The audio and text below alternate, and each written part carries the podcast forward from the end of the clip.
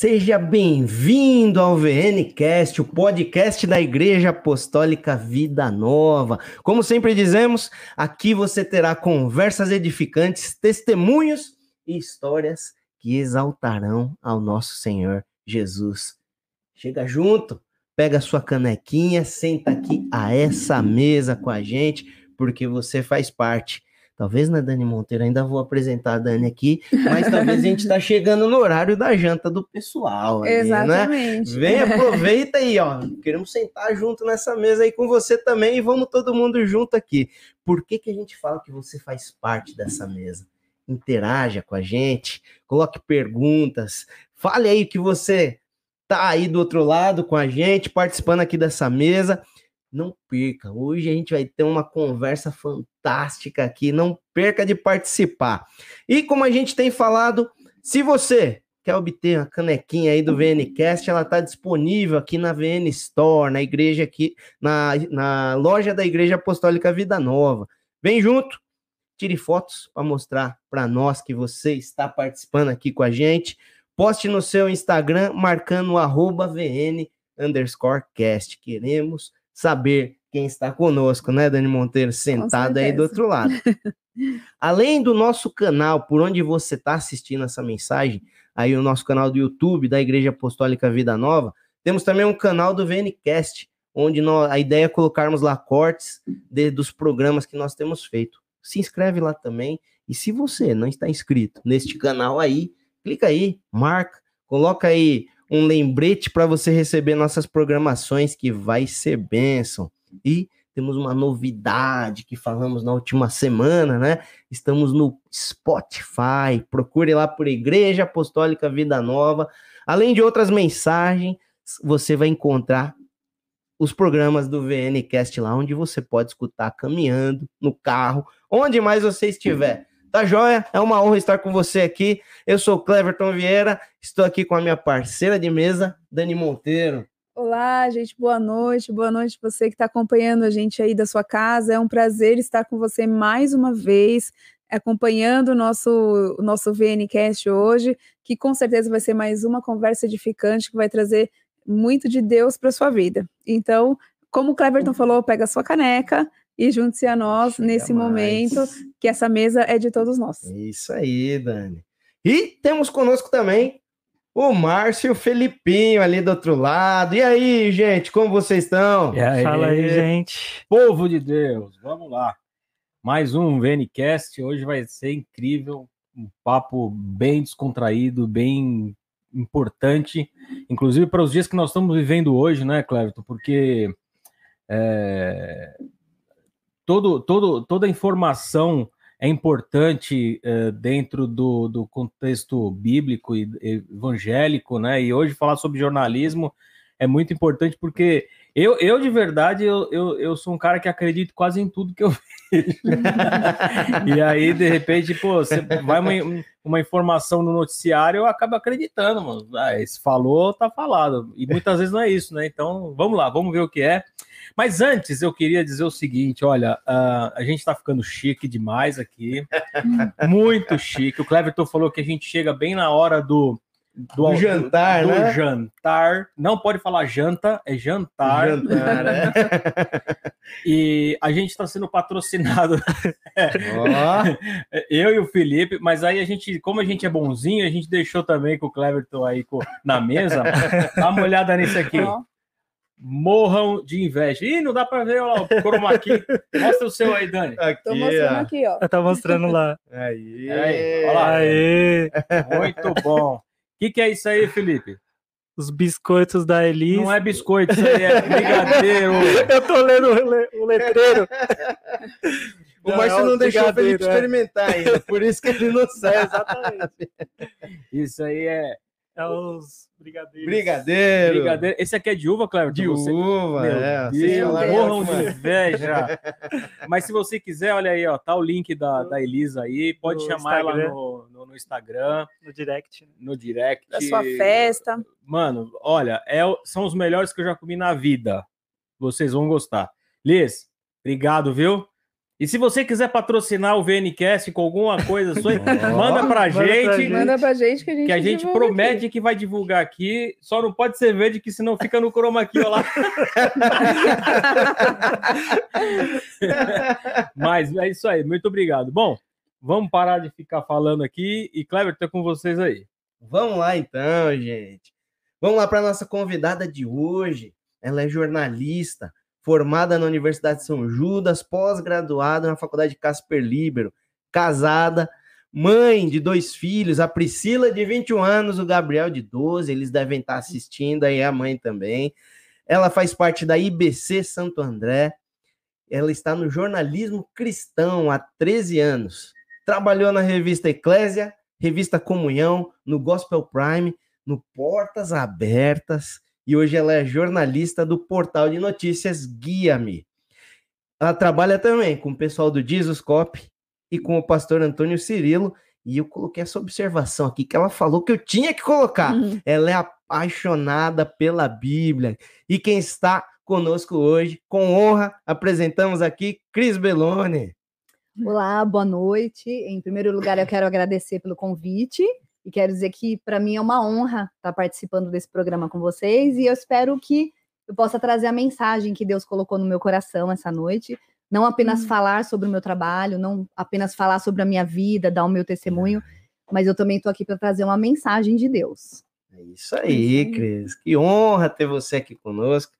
A gente já tinha estado juntos num evento aqui na igreja, né, Cris? Sim. E vamos lá, vamos compartilhar hoje aí, ó. Se você tá aí conosco nessa mesa, compartilhe esse link para que mais pessoas estejam aqui. Vamos Sim. encher essa mesa aqui. Como é virtual, né, Dani Monteiro? Essa mesa É, aqui Não tem tamanho, não né? tem quantidade de Não, não lugares tem limitação, pré-determinados, né? Então vem chegando e coloca perguntas aí que a Cris tá louca para responder perguntas aqui, né, Cris? Tô. Va- Vamos ter um papo gostoso aí hoje.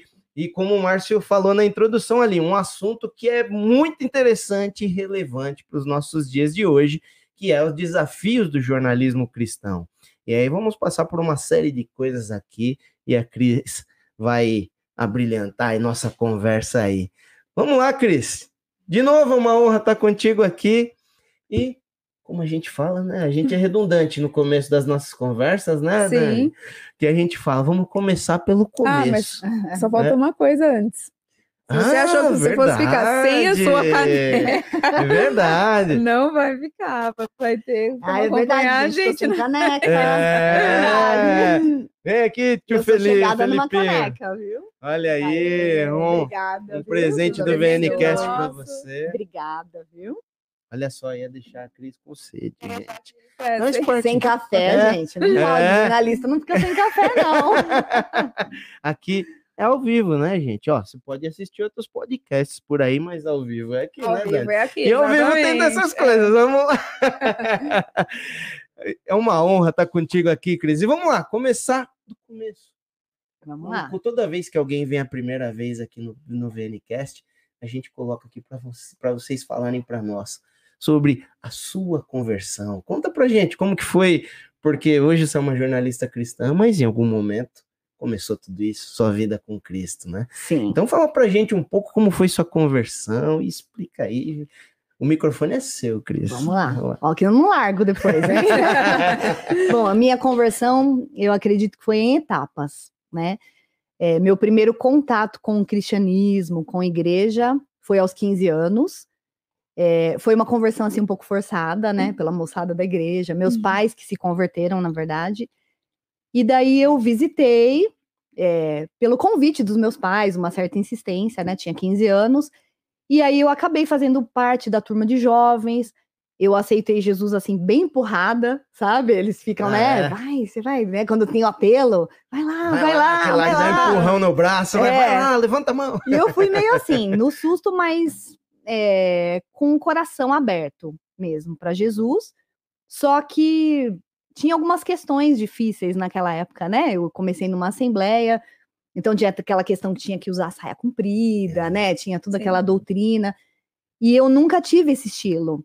Eu sempre fui da calça jeans, eu sempre gostei de roupa mais simples, eu não, não me adaptava. Era meio complicado para mim. Pode até ser uma bobeira, né? Mas para quem é jovem, Ah, sim. é sim. algo difícil, Eu né? Sei, tem Então jovens não- em casa. né? É Sei. complicado, né? Então, assim, eu não fiquei nem um ano na igreja, mas eu falo que quando eu voltei, eu tinha 30 anos. Então, eu falo que eu tive uma gestação de 15 anos, né? Fiquei 15 anos dentro do útero, sendo formada. E eu falo isso porque realmente eu sentia isso na minha vida. Mesmo que eu, que eu fiquei um tempo, né, de, de balada, de mundo, de bagunça, eu sempre fui muito protegida. Eu sentia isso. Então, assim, é, só para você ter uma ideia, né, o, o que, que eu chamo de proteção de Deus. A gente tinha, é, era tudo era oferecido pra gente, né, bebida e droga. E eu lembro até hoje que, na ocasião que eu tive a oportunidade de fumar maconha, eu não consegui fechar o meu dedo. Eu nunca vou esquecer disso. Então, eu senti a presença do Espírito Santo naquele momento e eu nunca coloquei maconha na boca. Nunca nem experimentei. Então, eu acredito que aquela minha decisão aos 15 anos fez essa diferença na minha vida. E quando eu voltei, aos 30 anos, na verdade foi trabalhando, nem foi indo para a igreja, né? Não foi tomando essa decisão. Aham. Eu trabalhava fazendo, eu não estava ainda no jornalismo, eu fazia texto de expressão social. Sabe aqueles textos de cartão? Antigamente era muito é, usado, né? É. Cartão de Uhum. aniversário, casamento, Natal. Não tinha essa coisa de Ah, sim, internet. sim, sim. Então todo Sim. mundo mandava um cartão. Um cartão. E eu Uhum. trabalhava com esse tipo de texto. E eu tinha uma cliente do, do Rio Grande do Sul, e eu lembro que ela falou assim: Guria, tu faz texto com passagem bíblica? E aí eu não fazia, né? Eu, meu- meus textos eram assim, mais texto de felicitações, mais poético. E eu falei, claro, tinha uma Bíblia em casa, o que, que me impede, né? Faço, claro que eu faço. E daí eu comecei a ler a Bíblia para encontrar o que ela precisava para ter sentido na reflexão. Texto sobre casamento, um texto bíblico sobre casamento, sobre Natal, o nascimento de Jesus. E aí eu fui tendo contato com a Bíblia. E eu comecei em Salmos, quando eu cheguei em Eclesiastes, eu me apaixonei. Eclesiastes 3 é o texto da minha vida, tudo tem seu tempo debaixo do céu. Quando eu li isso, eu falei, não acredito que tem poesia na Bíblia. E eu acredito que esse foi o, o momento verdadeiro da conversão Uhum. mesmo. Não é essa que, que você vai lá na frente, aceita Jesus, que você frequenta igreja. Não, a autêntica mesmo foi essa. Foi trabalhando e foi lendo a Bíblia. Aí- Fantástico, foi aquele algo. Você. Foi, foi um momento Deus, meu. né? E, e eu sempre tive esses momentos, eu e Deus. Assim, no trabalho, eu brinco, falo que eu tenho os meus tempos de que eu não, não, não prego, não participo de nada. Eu falo assim, agora é meu tempo de caverna com Deus. Eu sinto, sabe? Eu tenho muita intimidade com Deus. Então a minha conversão foi muito assim, muito única. E aí depois eh, a gente teve uma oportunidade vendendo um carro, né? Numa feira e comprando o carro de um pastor. Que, e esse pastor já fazia parte da IBC, tinha um pequeno grupo lá. E a documentação não saía. Não saía. E eu falava pro meu marido, meu Deus, e ele chamando a gente para fazer parte de- desse pequeno grupo, né? A gente fala, meu Deus, tem que terminar logo essa documentação, não quero ir pra igreja, né? Porque eu não tinha esse desejo. A gente tinha um certo preconceito até, né? Aham. E aí aconteceu que a gente, ah, vamos lá, né? Vamos lá participar. Não lembro se era de segunda-feira. Aí a gente participou, participou numa semana, eu, meu marido e minha filha era pequenininha, tinha dois aninhos. Aí a gente foi na outra segunda, porque achou o máximo. Em seis meses a gente estava se batizando já. Louco, Foi muito bom. Então, assim, é, é, a minha conversão, ela foi acontecendo assim, como eu falo, em etapas, Uhum. né? Mas a verdadeira mesmo foi lendo Eclesiastes 3. Olha só que Uau. É. fantástico, né? É um momento em você, você e Deus, né? Que Sim. É, é, você falou esse negócio, né, da cidade de sob pressão, eu tive um tempo desse também, né? Comecei ali a frequentar a igreja aí, tinha um pessoal lá, falou, vai lá, se quiser eu É. vou lá com você. Mano. Calma, calma, deixa o meu tempo. E É. comigo, qualquer dia a gente vai contar, né, as nossas histórias aqui também, também, né, é. Dani? Mas foi parecido com o seu, não foi lendo, né, a palavra, que eu, a minha experiência com leitura da palavra antes de eu me converter não foi muito boa, né? Eu fui querer começar a ler a Bíblia por Apocalipse, aí Meu não. Espantou. aí não deu É, certo, fica- mas É, é mais complicado. É, não dá. difícil, né? não conhece nada ainda, você vai direto para É Apocalipse, verdade. né? É, e até semana passada nós tivemos um papo aqui sobre o final dos fim tempos. que foi É, muito legal, isso. muito enriquecedor e né, trouxe uma clareza de muitas Isso, coisas. isso aí. assim, Se você bom. não viu, assista aí no nosso canal que o programa da semana passada foi bênção também com o apóstolo Willi. Mas eu também tive uma experiência, não foi com leitura, mas foi durante o culto, no momento de louvor, eu tava sozinho. Aí o homem me pegou de jeito ali também, né? Não tem foi. jeito. E é muito lindo como a palavra de Deus ela é viva, né? Própria- é, na própria Bíblia está escrito que é viva e eficaz, né? É. Jesus é o verbo, ele é a palavra que se fez carne. É. né? Então, assim, o encontro que a gente tem, sim, é, a palavra ela é muito. Nossa, a gente. É, o é o que eu falo para todo mundo sempre. Eu amo muito também a palavra, amo ensinar. E eu falo assim: a palavra você não pode ler por ler. Você lê para ter um encontro com. Deus. É. Porque ele se revela a você em cada, cada vírgula que existe naquela palavra. Com certeza. Porque ele é, Jesus é a palavra. Né? Então é Sim. muito lindo É, ter, ver testemunhos assim, né, da Sim. palavra tocando, a palavra transformando, porque é isso que a palavra faz mesmo, quando a gente se permite Sim. ser tocado por ela. Não volta vazia, né? Não volta É vazia. verdade, a É. palavra diz isso, a palavra não volta vazia. tá? Exatamente. Vocês estão vendo o que a Cris está falando, né? A conversão dela foi ali com a palavra. Então, querido, sei que a gente, né? Estamos aqui em São Paulo, né? Não sei de onde você está assistindo ou vai assistir ainda esse programa, mas muitas vezes a gente fala, puxa, não tenho tempo, né? Isso, aquilo, outro, olha aí, né? A Cris está relatando aqui um- uma experiência que ela teve sozinha, ela e a palavra, e ali mudou, começou a mudar tudo, né, Cris? Totalmente. Mudou tudo. Então foi, foi aos poucos. Você teve a experiência, era mais jovem, depois ali você já estava casada. Já aí estava que- casada, é, minha filha tinha dois aninhos. E aí a gente começou a frequentar a igreja. A gente não ficou na IBC, a princípio a gente nasceu num pequeno grupo, mas aí, como meus pais estavam na assembleia, a gente decidiu ir para a assembleia também. Lá tinha teologia, eu já Sim. gostava de estudar. Aham. Uhum. Então a gente ficou lá durante 10 anos.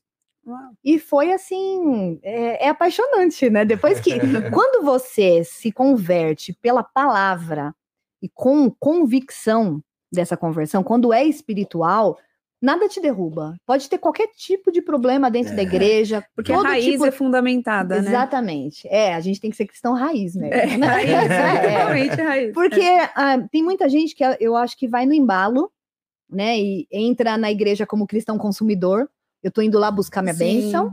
Eu tô indo lá porque tô desempregado, tô indo lá porque minha situação financeira tem que mudar, tô indo porque eu quero casar. Sempre tem um pedido a fazer. É o tipo do cristão que consome.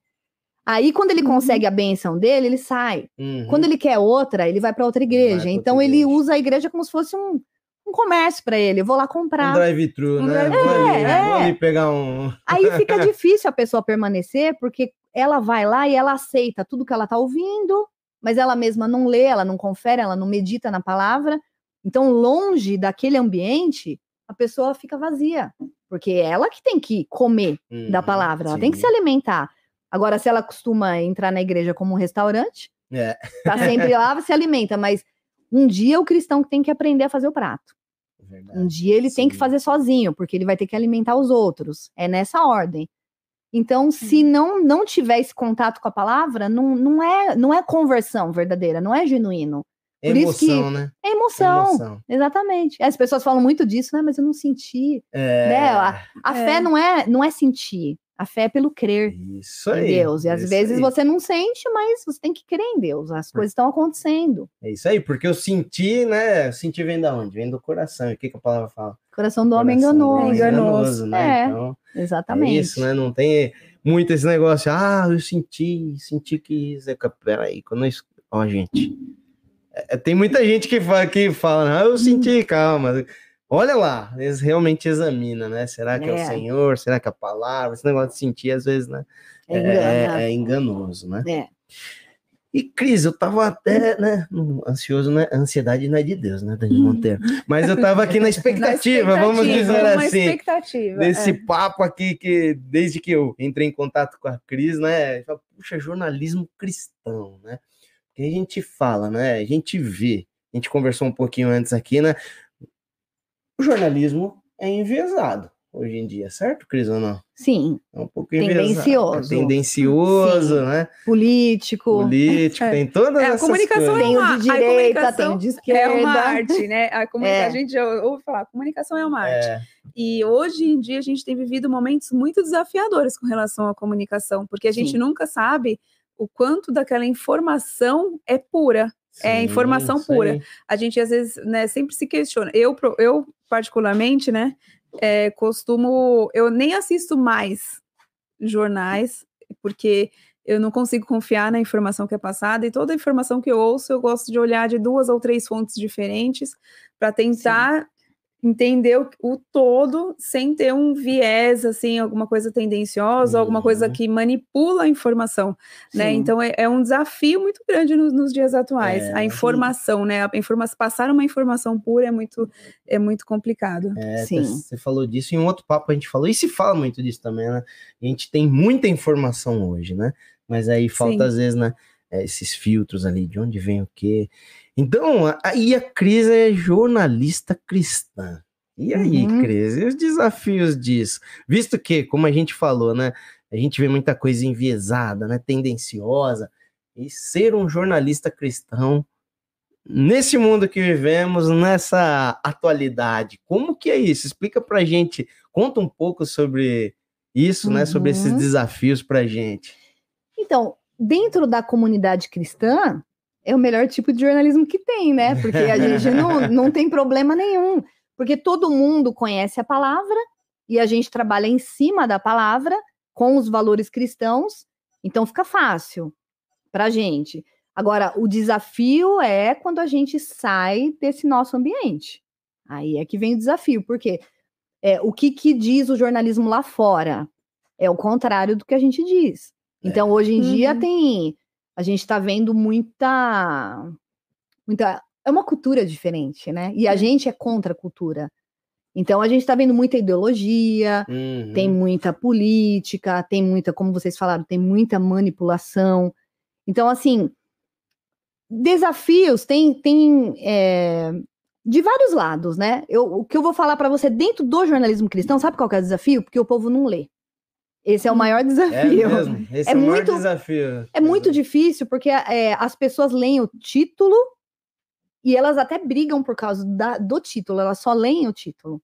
As pessoas não lêem a matéria, elas não, não têm, as pessoas não estão com, não têm tempo, não sei o que está acontecendo, e elas não têm mais o conteúdo, é tudo informação muito rápida.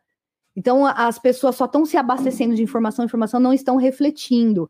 Então, dentro do jornalismo cristão, a gente vê que o leitor briga muito também mas por falta de conhecimento. E o conhecimento está ali na frente deles. De- É mais ou menos assim: é como se você preparasse o prato, cada matéria fosse um prato, e eles é, comessem como se fosse um petisco, um pouquinho daqui, um pouquinho daqui, um pouquinho daqui. Então as pessoas não estão se aprofundando, e esse é- eu acho que é o mal dessa geração.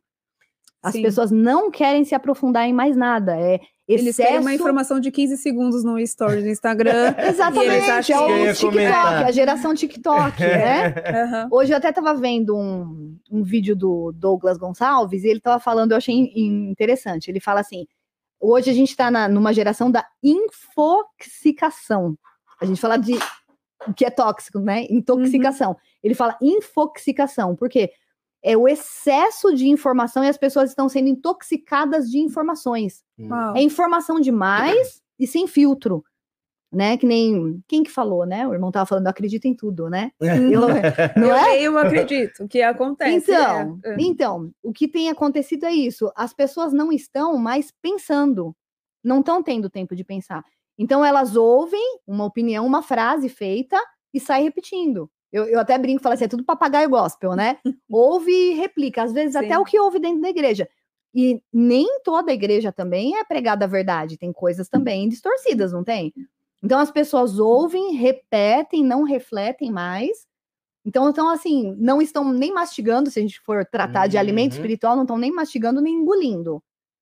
Eu acho que para a gente, como jornalista, é um grande desafio, porque a gente trabalha muito para levar informação para a pessoa. A gente é, consulta o jornalismo secular, Uhum. a gente lê a informação para passar para o cristão a informação filtrada com valores bíblicos e a gente desmancha tudo que eles estão montando.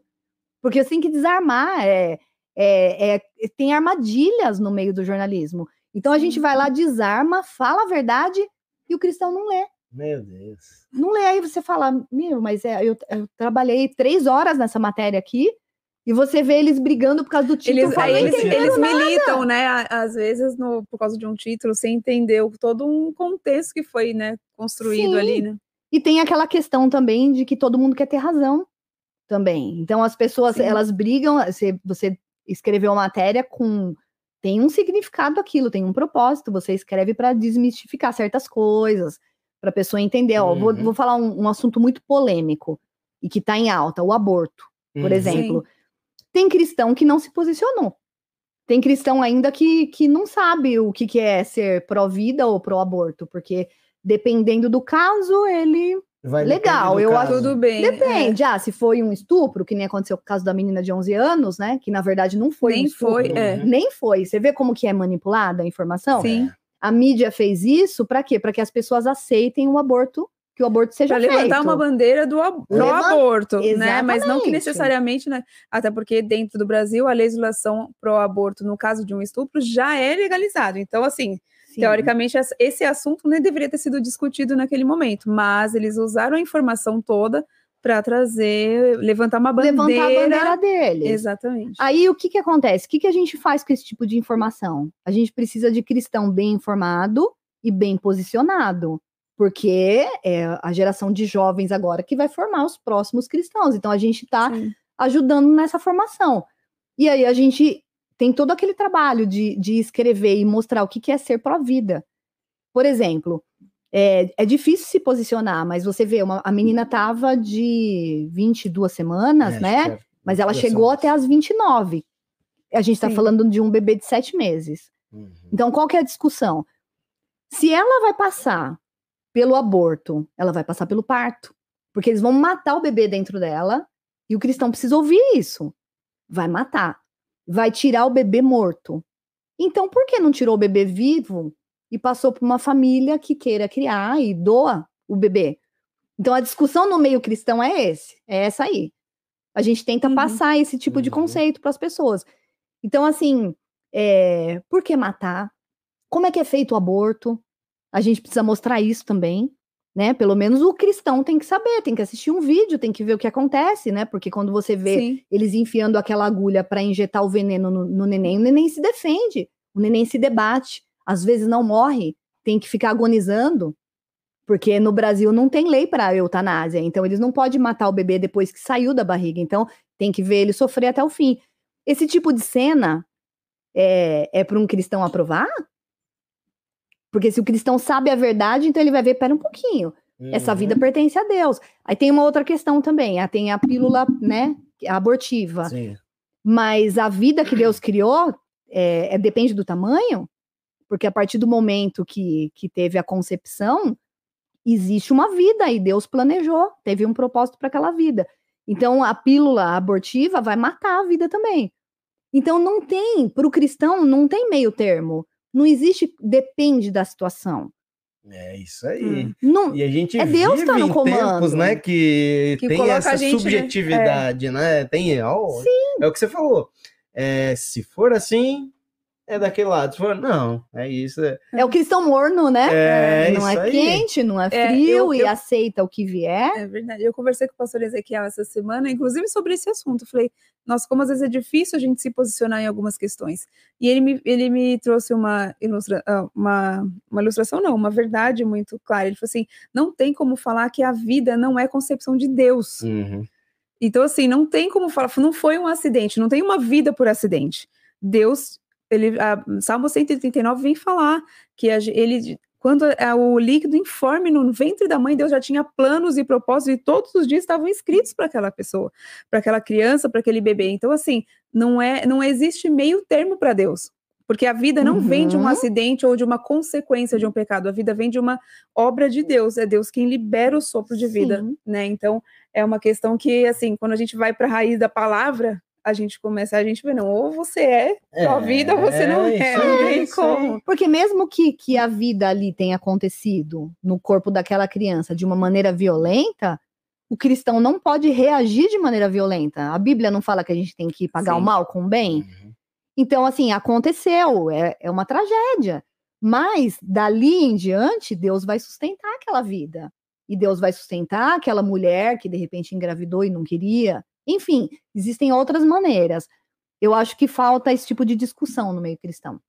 Mas para que os cristãos discutam esse tipo de assunto, eles precisam ler mais. É, Eles precisa precisam tá- conhecer. receber É. informação. E aí a gente vai lá para a palavra que fala que o povo, o povo padece por falta por de falta de conhecimento. conhecimento, Isso e não né? só E- bíblico. E não só bíblico, conhecimento, conhecimento, geral, geral. né? Porque geral. infelizmente estamos numa geração que gosta, é, são é, deba- deba- eles debatem tudo sendo especialista de nada.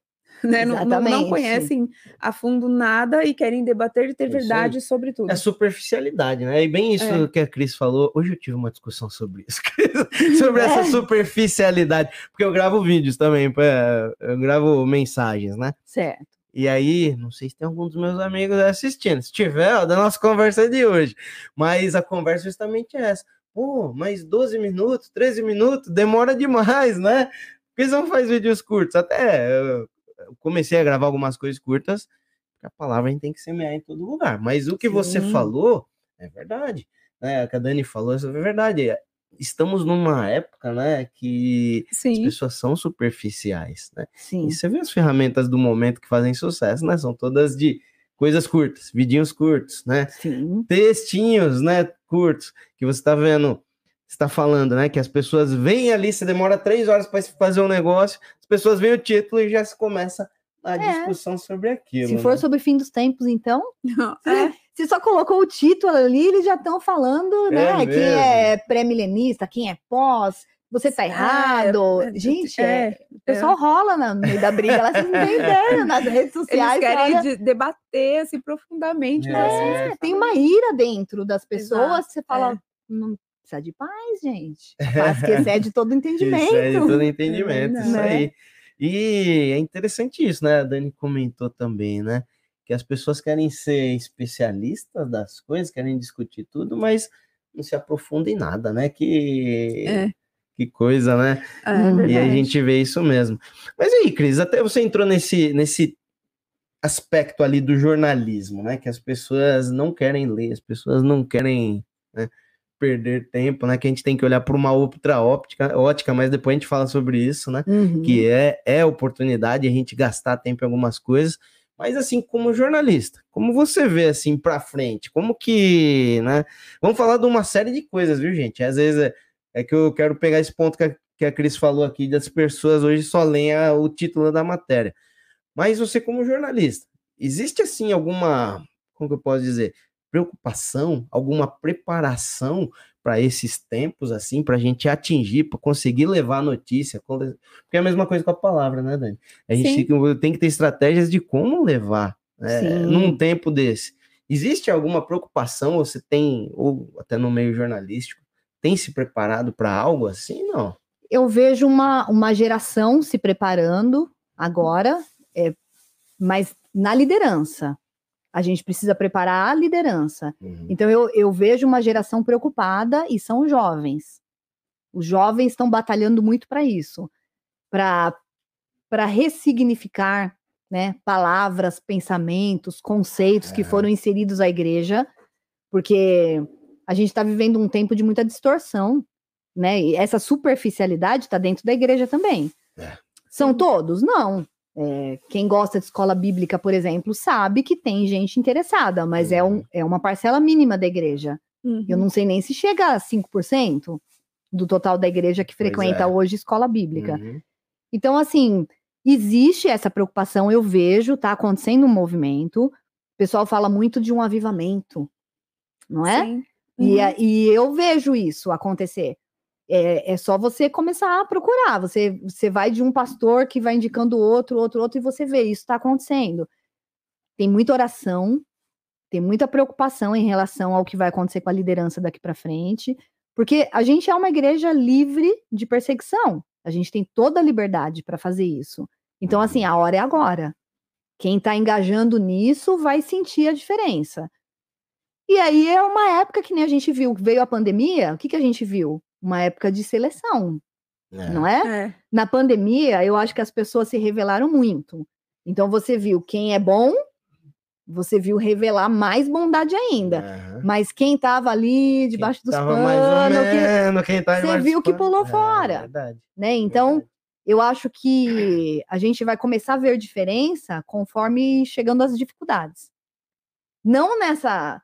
Na, na marisia você não vai acontecer nada. É quando vem a dificuldade, como a pandemia. A gente viu muita gente se revelando e viu muita gente crescendo na espiritualidade. Uhum. Uhum. Gente que às vezes você não dava nada, você olhava a pessoa, não. Mas a pessoa ela estava crescendo na raiz, ninguém via. E aí ela, na dificuldade, ela aparece, ela brota. Então, isso é muito bonito. Eu tenho muita esperança. Eu não vejo é, a nossa, essa geração como uma geração, geração assim, perdida. Não, eu vejo uma geração muito engajada. Mas a gente sabe que tem, tem, tem os lobos no meio, né? É, assim, isso é bíblico. né? É, Tem- normal, vai, vai ter ter. lobo no meio. Mas eu tenho muita esperança. Eu, eu creio nesse avivamento. Eu vejo realmente o Brasil como o celeiro de missionários.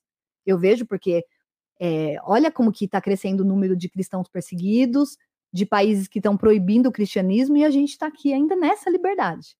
Então, eu vejo muita coisa que vai sair daqui do nosso país. Uhum. Tem muita promessa para a nossa Sim. nação. Então, eu Uhum. creio, eu tenho muita esperança. Eu não tenho esse olhar pessimista. Ótimo. é Eu, eu, isso, né? eu mostro a realidade, que nem eu É. falo para vocês, ah, o povo não tá lendo, tá superficial, mas tem uma. O remanescente tá ali. Se fala tanto, né, de ah, uma geração, né? Aí se, até se prega. A gente É. vê muita coisa aí, né, que se fala, né, de geração perdida. ó, aí, aí você tá trazendo outro aspecto de como a gente Sempre olhar tem. isso, né? Deus nunca Cris? perde os seus. É isso aí. É que o que, que acontece? É, A gente está vivendo um tempo que as pessoas elas estão mais preocupadas em aparecer, estão mais preocupadas em números. Então ninguém Uhum. está vendo essas pessoas sinceras porque elas não estão preocupadas com isso. Elas estão preocupadas em se fortalecer no Senhor. Elas estão buscando a Deus, elas estão em oração, elas estão ainda fazendo vigílias, culto nos lares, isso existe. Então essas pessoas estão sendo preparadas. Agora, as que querem aparecer, vai chegar uma hora que, da, me- da mesma forma que apareceu, vai apagar. É. Porque vai chegar um tempo também que a perseguição vai chegar para o Brasil, inclusive na mídia, inclusive para a Uhum. imprensa. E vai chegar uma hora que você não vai conseguir ver qualquer canal na TV, como em muitos países isso já acontece. Você não vai poder ter um canal cristão, você não vai poder ficar surfando no YouTube e ficar procurando culto, curso bíblico. Vai chegar um dia que isso não vai ter. E quem estava se preparando realmente no Senhor, aí vai aparecer para trabalhar. Não vai aparecer para querer se engrandecer, vai aparecer Uhum. para trabalhar. Então eu creio que eh, essa galera está se É, preparando. Se preparando, é isso É. aí. Né? Como a palavra diz, né? Os, os campos estão brancos, né? Então, Exatamente. A precisa- colheita vai chegar. É, os ceifeiros estão aí, né? É. Sendo formados aí. Sim, eu creio. Uau. É. É. Isso aí. Marcito, como que tá aí nosso chat? Quem quem que tá aí com a gente? O que temos aí de, de perguntas, comentários? Tô vendo aí que tem bastante gente aí falando, né? Vamos lá. O, o Márcio tá comendo docinho, Márcio? Não, ainda não. Hã? Ainda não, Nossa, ainda não. é, eu tô olhando aqui para ele. Vamos dar uma olhada aqui. Ah, eu, quando a gente começou, eu não dei as, o, o- boa noite, as boas-vindas do meu praxe, né? Então eu preciso fazer isso, senão os meus fãs vão ficar chateados. ai, ai. Então vamos lá. O Vandão tá aí na área. Deus abençoe. A missionária Ângela tá aí. Diaconesa. É, Lu Nunes. quem mais? Fala aí, Lu- Felipe. A Lu Nunes tá com a Lu gente aí. Nunes, Jorge Domingos, ah, a Kézia A Badega. Jorgito, um beijo pra você, meu irmão. Seja bem-vindo aí. Tem um aqui que falou aqui, Fê. É, Aqui, ó, Vitor Miguel. Vitor Miguel. Diz que você foi uma das primeiras professoras dele, Cris. Que legal! É.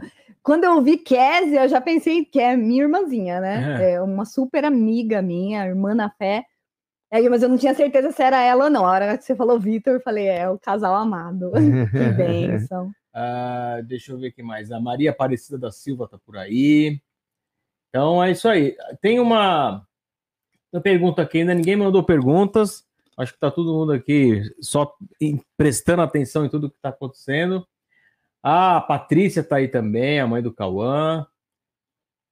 Carla. Maria Jéssica. A Carla eu já falei. Já falou? Já falei. É, a Carla é a primeira vez aí, né, É, a? Carla é a Seja primeira vez. bem-vinda, né? Carla. Seja bem-vinda de Bem-vinda. muitos, viu? Por favor. Exatamente. Esteja sempre com a gente aqui, porque a gente faz todo mundo passar vontade. Agora com nossos brigadeiros Agora da com o brigadeiro da Elis. Elis. Agora somos patrocinados, hein, Marcelo? É outro Ó. nível, cara. Aqui tá ficando cada dia mais chique. Ah, falando em Elisa, eu não posso deixar de mandar meu beijo aqui, né, Marcelo? Por favor, né? Um beijo, ruiva mais linda do mundo.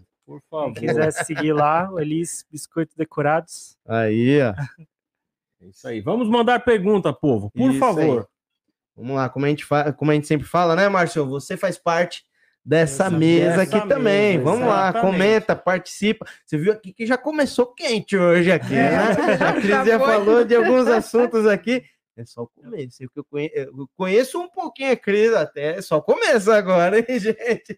Vamos lá, vai chegando aí, colocando suas perguntas, participando aí com a Compartilhando o gente. link também. Né? Isso aí, compartilha nosso link, verdade, Felipinho. Eu chamo de tio Felipe, que quem conhece o Felipe, ele é aqui do, do Kids aqui, Porque né? ele é o mais chamei- velho da turma. Fê, ele é o tio. Sempre chamei ele de tio Felipe. Então, tio Felipe, como ele falou, compartilha esse link aí para que mais pessoas estejam aqui. Vamos, fa- estamos falando de coisas relevantes e muito atuais aqui. É isso aí. Vamos lá, então.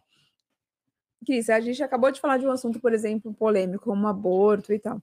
Uhum. E eu queria que você comentasse um pouquinho sobre os desafios de se posicionar, é, às vezes de, de passar uma informação que você às vezes não tem, como, ah, não posso demonstrar lá, apesar, é, você já comentou sobre estar no, no jornalismo cristão e às vezes isso facilita algumas questões, mas Uhum. assim, sobre o desafio de se posicionar é, de acordo com o que é solicitado sem perder princípios né? Se Uhum. você já viveu alguma questão com relação a isso e, e como você enxerga essa questão. Uhum. O maior desafio hoje é você falar sobre o casamento entre homem e mulher, Hum. né? Infelizmente. Então, assim, o que eu pude sentir na pele, apesar de não ter acontecido nada, o processo não ter seguido em frente, foi justamente por causa de uma matéria que eu escrevi para uma revista cristã, e eu estava dentro da nossa pauta, com todo o direito, né? Eu estava trabalhando ali dentro de uma editoria cristã, e eu falei bastante sobre o casamento entre homem e mulher, e na ocasião a gente fez a entrevista com um ex-gay, e ele já era casado muitos anos, tinha filhos e netos, e isso acabou ofendendo uma comunidade LGBT, é, em especial um militante, né, LGBT, e ele acabou levando isso em frente, querendo processar a gente, inclusive eu, e, e eu, eu cheguei a consultar as redes sociais, né, Uhum. e eles me ofenderam bastante. E eu acredito que naquela matéria não tinha nada de ofensivo, nenhuma palavra, inclusive, ofensiva. É, a gente sempre falou com muito respeito, porque o amor às pessoas é independente do que e de quem elas Sim. são. E Sim. eu levo isso como princípio para minha vida, é, tanto pessoal quanto profissional. Eu nunca mudei esse princípio, eu nunca ofendi ninguém, mas a pessoa se sentiu ofendida. Então eu senti nisso um grande desafio. Eu não sabia o que ia acontecer, porque a gente estava em época de pandemia e o processo ia acontecer, a audiência, a primeira audiência ia acontecer online. E eu compareci. Eu orei, eu estava com a consciência tranquila, conversei com Deus, falei, tô aqui. Só que durante a audiência eu estava preparada para falar o que eu tinha que falar. Uhum. Porque antes de ser profissional, eu sou mãe, eu sou mulher, eu sou cidadã e eu tenho esse direito. Então eu estava pronta. E aí aconteceu que na hora da audiência ele desistiu. E ele nem apareceu. Ah, nem apareceu na Nem audiência. apareceu. E assim, eu não tenho explicação, eu não sei o que aconteceu. A gente crê no poder da oração e a gente sabe se de repente foi um momento de teste para minha vida e eu estava sendo testada, então de repente eu fui aprovada. Eu não sei o que aconteceu, mas acabou não, não, não dando em nada, né? Mas foi assim a primeira vez que eu senti um peso maior. Falar é uma coisa, você vê acontecer com as outras pessoas é totalmente diferente, mas quando acontece com você e a pessoa te ofender e falar que você ofendeu ela primeiro por você estar falando, é pesado. Foi estranho, foi uma situação bem diferente para mim. É, tira um pouco até a sua paz, É. porque você fica pensando, onde foi que eu ri? Porque eu, eu li e reli várias vezes a matéria. Porque eu Matéria fiquei Chegou a pensando. ser tirada, Não, não, porque a revista também era impressa. Então a revista já Hum, tinha entendi. rodado por aí. E não, não tinha como tirar e não tinha motivo também. Uhum. E a gente estava indo né, para essa audiência justamente para brigar pelos nossos direitos também. Porque não é simplesmente a pessoa falar assim, me senti ofendido, tira, tira do ar, queima tudo. Não é, não é certo. Com Então, certeza. quando Sim. você vai para uma situação dessa, você também vai para lutar. Você não vai simplesmente para fechar sua boca e falar assim, ah, não, tudo bem, então você me desculpa. Não, eu não tenho problema nenhum em pedir desculpa, pedir até perdão. Olha, me perdoa se você se sentiu ofendido, mas eu não mudo de opinião. Uau, é isso aí. Eu, então eu fui preparada para isso. Não sei, é, a gente nunca sabe o que a gente vai viver, Uhum. né? Daqui para frente, como vai ser, se, se vai ter algum tipo de situação dessa. Mas assim, dentro do meu coração, tem muito amor por essas pessoas. Porém, o que eu falo não é para atacar essas pessoas, é para defender famílias. É diferente.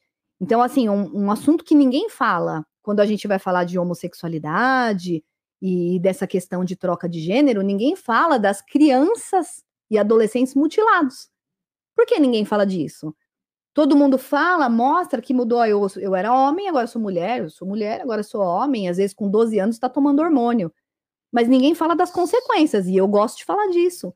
Porque pode ter famílias ne- nesse tipo de situação aflitas com, seus filhos querendo fazer uma cirurgia de troca de sexo, por exemplo. Então, o que acontece? O que a gente vê muito, é, por exemplo, uma mulher, ela achou que ela ah, não, entrou nessa, nessa onda e, e se sentiu homem. Então, a primeira coisa que ela fez foi começar a tomar hormônio, tirou os seios, tomou hormônio para crescer a barba, pelo no corpo, e aí ainda assim ela não se sentiu homem o suficiente. Hum. Então, preciso tirar meu útero, preciso tirar meus ovários. E ela Meu fez Deus. isso. E depois ela se arrependeu. E aí ela se É sentiu se sentir homem, ela incompleta. nunca vai se sentir, porque ela não é um homem. né? Ela chegou nessa conclusão, gente. E o que a gente está falando é muito racional, não é uma questão de opinião.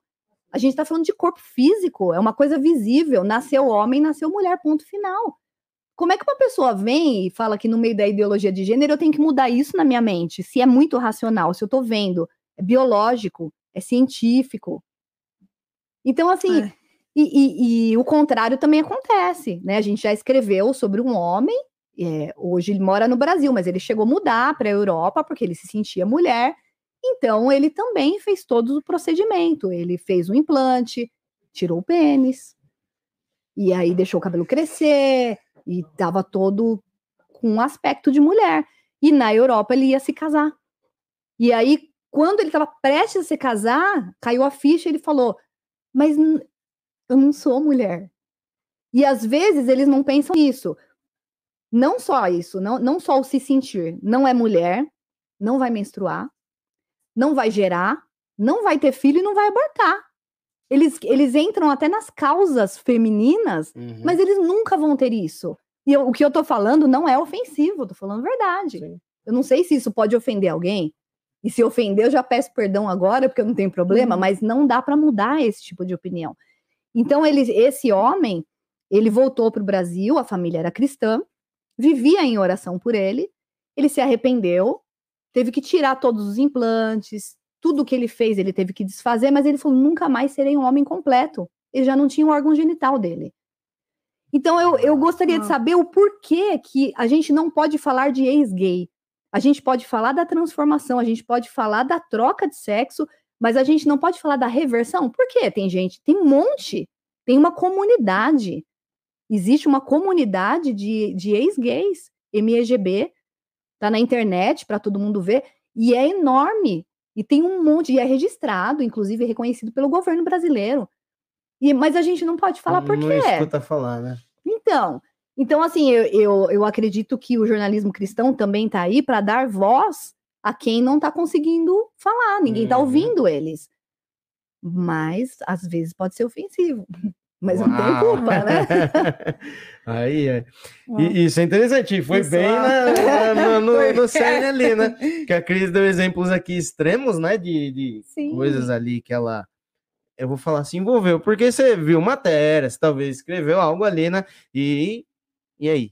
O que é? Sim, alguém colocou aqui. eu, Sim, sim. Eu não, não. Sim, sim, é não, o que a palavra diz, né? Não é aquele negócio de, ah, peraí, né? Que a gente vê muito hoje, né? Ontem mesmo eu tava assistindo TV e teve um desses casos até que você comentou lá, que aí é um ofendeu o outro, aí foi, opa, não é mais isso, Hum. né? Desculpa, eu não quis dizer aquilo. É princípios, é diferente, né? A, a, a sua situação, né, que é ali, do jornalismo cristão, tem princípios envolvidos.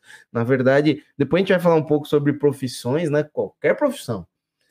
É, de que um cristão esteja exercendo, Uhum. tem que ser baseada nos É. princípios. É, e né? hoje em dia a gente começou falando sobre isso, né? A, as- a- tudo está sendo muito manipulado para que a É. gente, por exemplo, as crianças estão sendo bombardeadas com a ideologia de gênero, né? Sim. Recentemente é, foi lançado um, um desenho infantil, né, com um beijo homossexual. Uhum. É o que eu, eu falo assim, gente, a- a- o adulto ele pode escolher os seus caminhos e a, a questão não é se eu concordo ou não com isso, é uma escolha da pessoa, ela tem que ter direito a isso. Mas por que Uhum. mexer com as crianças, né? Uhum. Por que sexualizar uma Exatamente. criança? Então, Então, é, é esse, é desnecessário. desnecessário. Aí a gente vê frutos de uma criança com 11 anos ficando grávida, ah, porque se- foi sexualizada antes do tempo. Uma criança de 11 anos não tem que ter acesso à vida sexual ativa. Já É começa por aí. É mais uma consequência desse- dos, dos ensinamentos fora dos princípios bíblicos, né? Sim. Que é o tipo de coisa que às vezes a gente se isenta de falar, se isenta de Uhum. discutir algumas coisas, ah, porque eu não quero entrar em, em questões polêmicas. Mas assim, o evangelho ele é escândalo às vezes. Sim. Jesus quase ele fala sempre. quase sempre. Ele é um É, escândalo. Jesus não foi para a cruz porque ele era bonzinho. Ele foi para a cruz porque ele era uma ameaça às vezes, né? Para exatamente. o sistema da época. Costuma Então- ser- é, e continua sendo até hoje. O cristianismo é uma ameaça aos governos, ditadores principalmente. Exatamente. Então a né? gente, é, a gente às vezes, a gente, às vezes não, a gente sempre precisa desse posicionamento, né? Você Sim. citou aqui algumas questões, como você falou de situação até de, de proce- processo e tal tudo. Em algum momento você foi impedida de falar alguma coisa, de se posicionar é, biblicamente falando por conta da profissão? Ainda não. E eu dou graças a Deus por isso. né, eu, teve esse, esse- essa tentativa de impedimento, mas assim, dali para frente nunca mais aconteceu nada. E eu acredito também que é porque a gente nunca se posiciona de forma violenta. A gente não quer ofender ninguém, apesar de, de às vezes ter pessoas que se sentem ofendidas, mas a gente não quer. Eu nunca tive problema em nenhum dos veículos que eu trabalhei, a não ser essa única vez. Uhum. Só essa vez e porque a gente entrevistou lá o ex-gay que era casado, talvez fosse algo com a vida dele, não sei, com a Sim, pessoa sim. dele. Mas depois disso eu nunca mais tive nenhum tipo de problema. Porque assim, é, o que, que a gente leva através da palavra? Não só a palavra bíblica, mas através da palavra informação. A gente quer levar o bem para as pessoas. Sim. A gente quer ajudar de alguma forma. Que nem quando você estava falando de criança, eu, eu lembrei. Porque ninguém fala como que é feita, por exemplo, feito esse tratamento hormonal, é muito importante falar o que que ah, esse, essa criança, que praticamente é uma criança, que ela vai para a puberdade e eles querem bloquear a puberdade para a criança decidir se ela quer ser homem ou mulher. Qual é o remédio que se toma? Remédio para câncer de próstata. É muito sério isso. Então, assim, é, as crianças estão tendo problemas de desenvolvimento ósseo, porque bloqueou a puberdade dela e ela já não está crescendo, ela não, não cresce. Outras estão com problema de obesidade, depressão, pensamentos suicidas. Aí, por que eu não posso falar disso? Porque pode ter filhos dos meus amigos passando por isso. E se o jornalismo é para o bem, porque quando eu me formei, e creio que até hoje seja para isso que a gente trabalha, a gente está levando a verdade para a população, independente de religião. Então, se eu tô dentro do jornalismo cristão, mais ainda eu quero levar a verdade para ajudar é, no bem das para o bem das pessoas. Então, por que que um jornalista não pode levar esse tipo de informação? Porque existe um interesse por trás ideológico. Tá na cara. E isso não Uhum. existe dentro do jornalismo cristão. Então, eu acredito que a gente, é, a gente sente essa liberdade dentro do jornalismo cristão de poder se expressar e poder falar da criação, dos propósitos de Deus na nossa vida. Tudo faz muito É, sentido. trazer a Sim. verdade, né, Cris? Sim. Eu acho que a gente também apanha muito, né? O pessoal bate muito quando a gente fala de criacionismo. Esse é um tema bem polêmico também, porque o evolucionismo, ele é uma ditadura nas, nas escolas. Sim. a gente se pergunta: se a gente está falando de evolucionismo como teoria, por que eu não posso falar de criacionismo como teoria? É teoria. Não precisa acreditar como verdade. Eu acredito como verdade É. única para minha vida. Mas se eu estiver falando do criacionismo como teoria, por que não posso eh, discutir isso dentro da escola, das universidades? Não pode.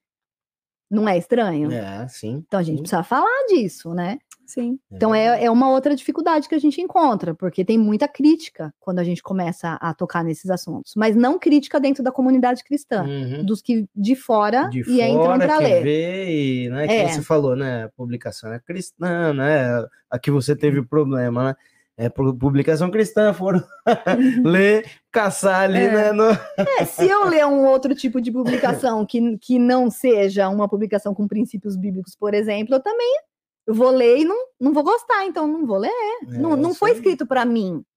Essa é questão, né? A gente escreve para um público específico. Se a pessoa entrar na nossa, no- no- ne- nessa nossa, nessas nossas publicações, ela precisa entender que está sendo escrito para um público específico. Uhum. Esse público cristão precisa de informação com princípios e valores. Quando a pessoa se sente confusa no mundo, quando lê o jornalismo eh, secular, secular. e a pessoa fica indecisa, isso é certo, isso é errado, ela tem o caminho do jornalismo cristão, que vai falar a língua dela. Por quê? Porque são pessoas, eh, profissionais que acreditam no, me- no mesmo que ela acredita, em Deus, na criação, na Bíblia. Uhum. É só eh, a gente manter o respeito. É, É. verdade. É, é exatamente. simples. Meninos, tem, tem comentários, perguntas aí no nosso chat. Tô vendo aqui que tem bastante coisa. Eu fico aqui com o piloto É, também. né? Tá, tá aqui vendo bastante coisa aqui. O que, que temos aí no nosso chat, meninos? Eu vi que o pessoal Pô, tava você, me, interagindo. você me pegou comendo. Você tava comendo doce de novo, Márcio? De novo, não, foi agora, primeiro. Mentira, não, primeiro não. Tô eu e o marido da Cris aqui, o Felipe, com- mandando ver no, no doce. Tá uma delícia, Tá uma morram delícia de inveja. Vamos lá. Tem sim, tem uma pergunta aqui da Otília. Ela, ela pergunta assim: é, eu vou tentar traduzir aqui a pergunta. Se tiver uma dúvida. Não, como que É é? uma, Se tiver uma divulgar. notícia. É, se, se tiver que divulgar uma notícia mentirosa, como você reage? Se tiver que. Eu nem escrevo. É, Na verdade, a gente a gente recebe, a, a, a gente pesquisa, né? Primeiro, antes, antes de, de, de ter as nossas pautas, a gente pesquisa e a gente tem um filtro. Então a gente a gente sabe, por exemplo, dentro do mesmo da comunidade cristã, a gente rejeita todo tipo de fofoca. Uhum. A gente lê, até passa uma curiosidade, será que é verdade isso? né? Porque a gente tem é, é, todo É jornalista é muito natural, né? curioso, né? Aham. Eu nasci com essa dose de curiosidade. Então, eu posso até ler, mas eu, não é o tipo de informação que eu vou levar. Não é ético, né? Em nenhum dos dois tipos de jornalismo, nem o secular, nem o cristão, não é ético você levar fofoca para as pessoas. Como eu disse, a gente faz um juramento quando a gente se forma e a gente está trabalhando para o bem da população. Então, é, eu nem eu nem leio nem escrevo, né? Não, não, não repasso. A verdade é essa, eu não repasso esse tipo de notícia. Se a notícia é mentirosa, a não ser que a notícia venha ferir os princípios cristãos e a gente tem a verdade para mostrar. Aí a gente mostra. Uhum. Eu, então, tem coisa que não dá para passar por cima. É muito sério. Então a gente olha aquilo e fala: não, não, peraí, vamos, vamos dar a notícia como tem que ser. A gente não bate em ninguém, mas a gente dá a nossa notícia. Então isso chega até o cristão. Aí ele consegue tirar a dúvida dele, né? Aquilo lá era verdade ou era mentira? A verdade é essa aqui. Isso Né? aí. Ô, Cris, só para não perder o fio da meada, você, você já trabalhou em veículo que não era cristão? Depois você se, eh, você se formou antes de entrar para o jornalismo cristão? Você trabalhou em veículos. Já. Ah. É, eu já trabalhei para uma, pra uma revista de, de automóveis, que falava muito de carro, de corrida, Ah, é essas mais coisas. tranquilo, né? É, mais tranquilo. Mas eu trabalhei para uma revista que chamava Tatuagem, Arte e Comportamento. Então, o, o público era motoclube, é, tatuadores, era, não tinha nada de cristão. Já trabalhei em, em Ah. revista assim. Ah, legal.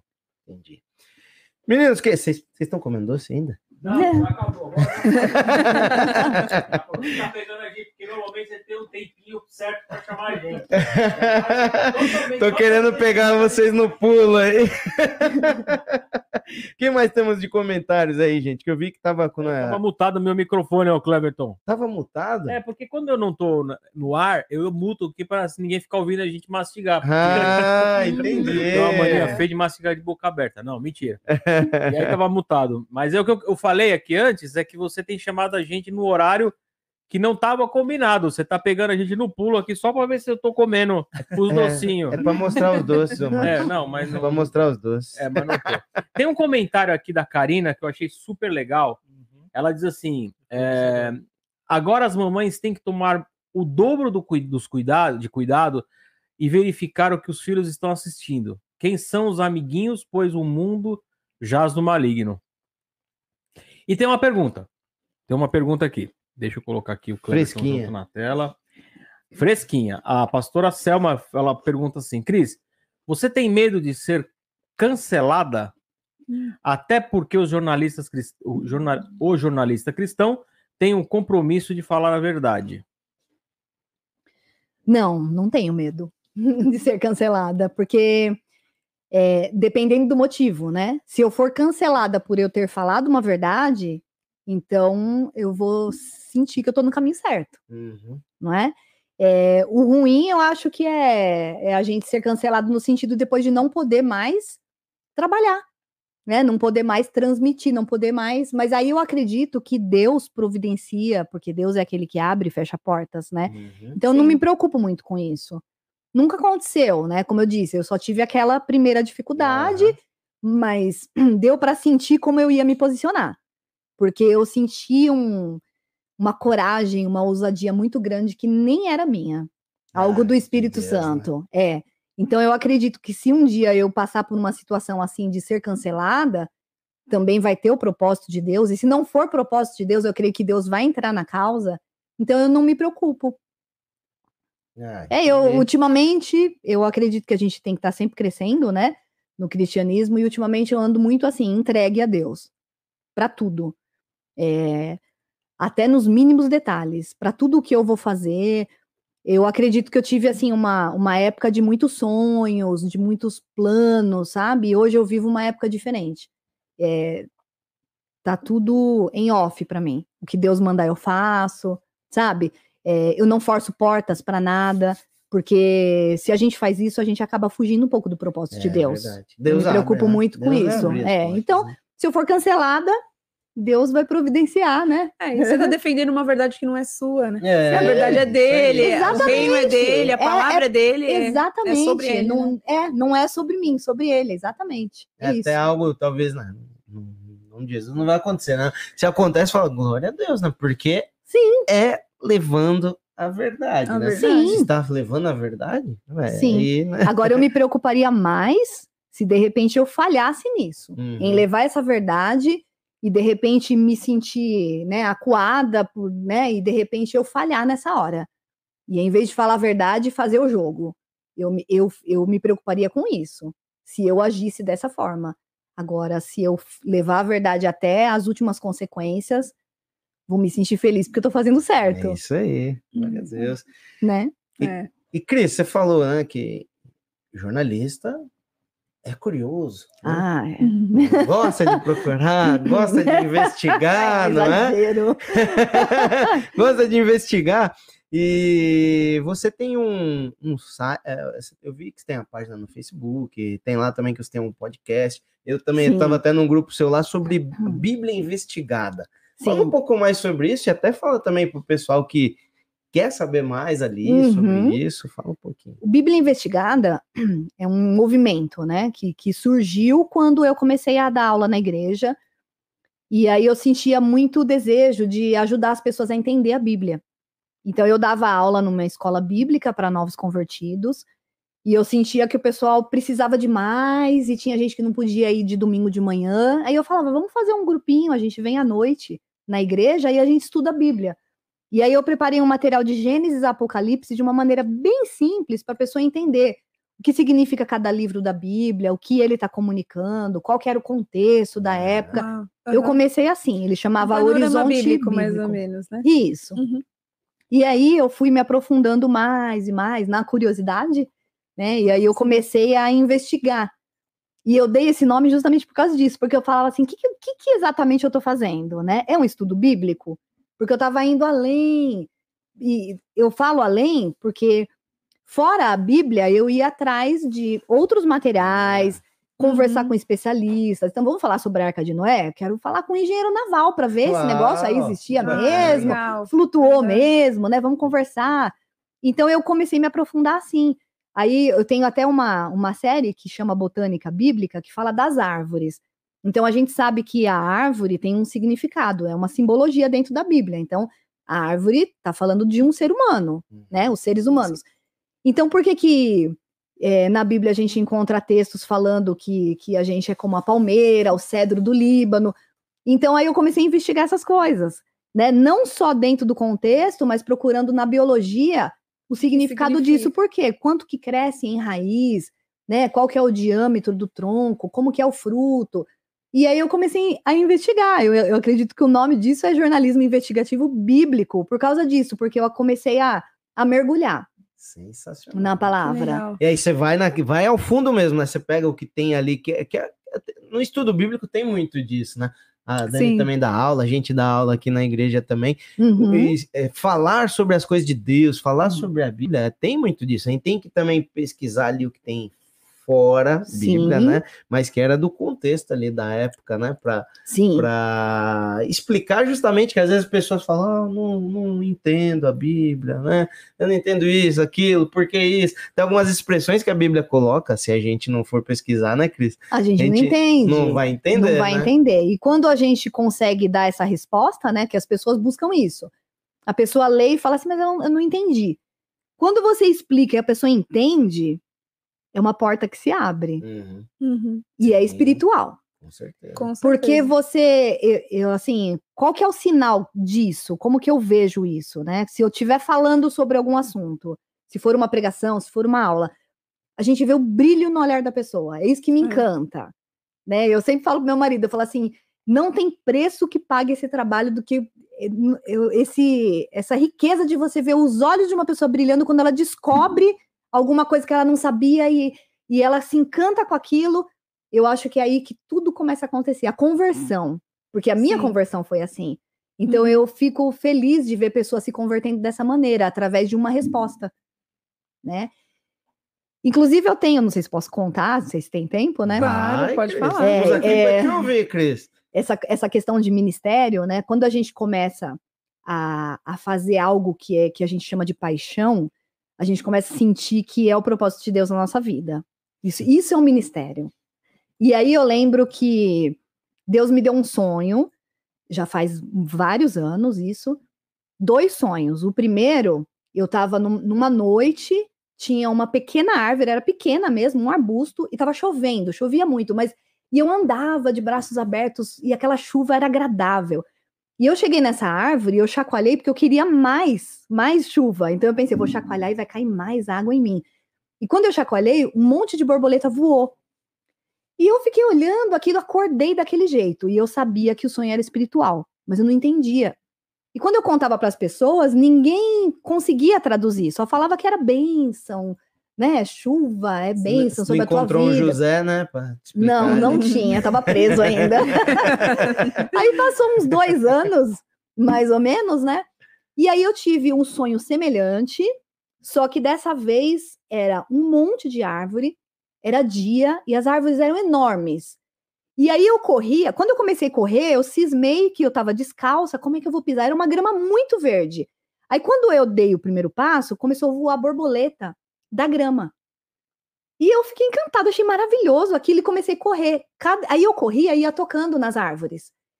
Era alta, mas eu conseguia. E quando eu tocava, as borboletas voavam. Como era dia, eu via o colorido. Então foi aquela coisa maravilhosa.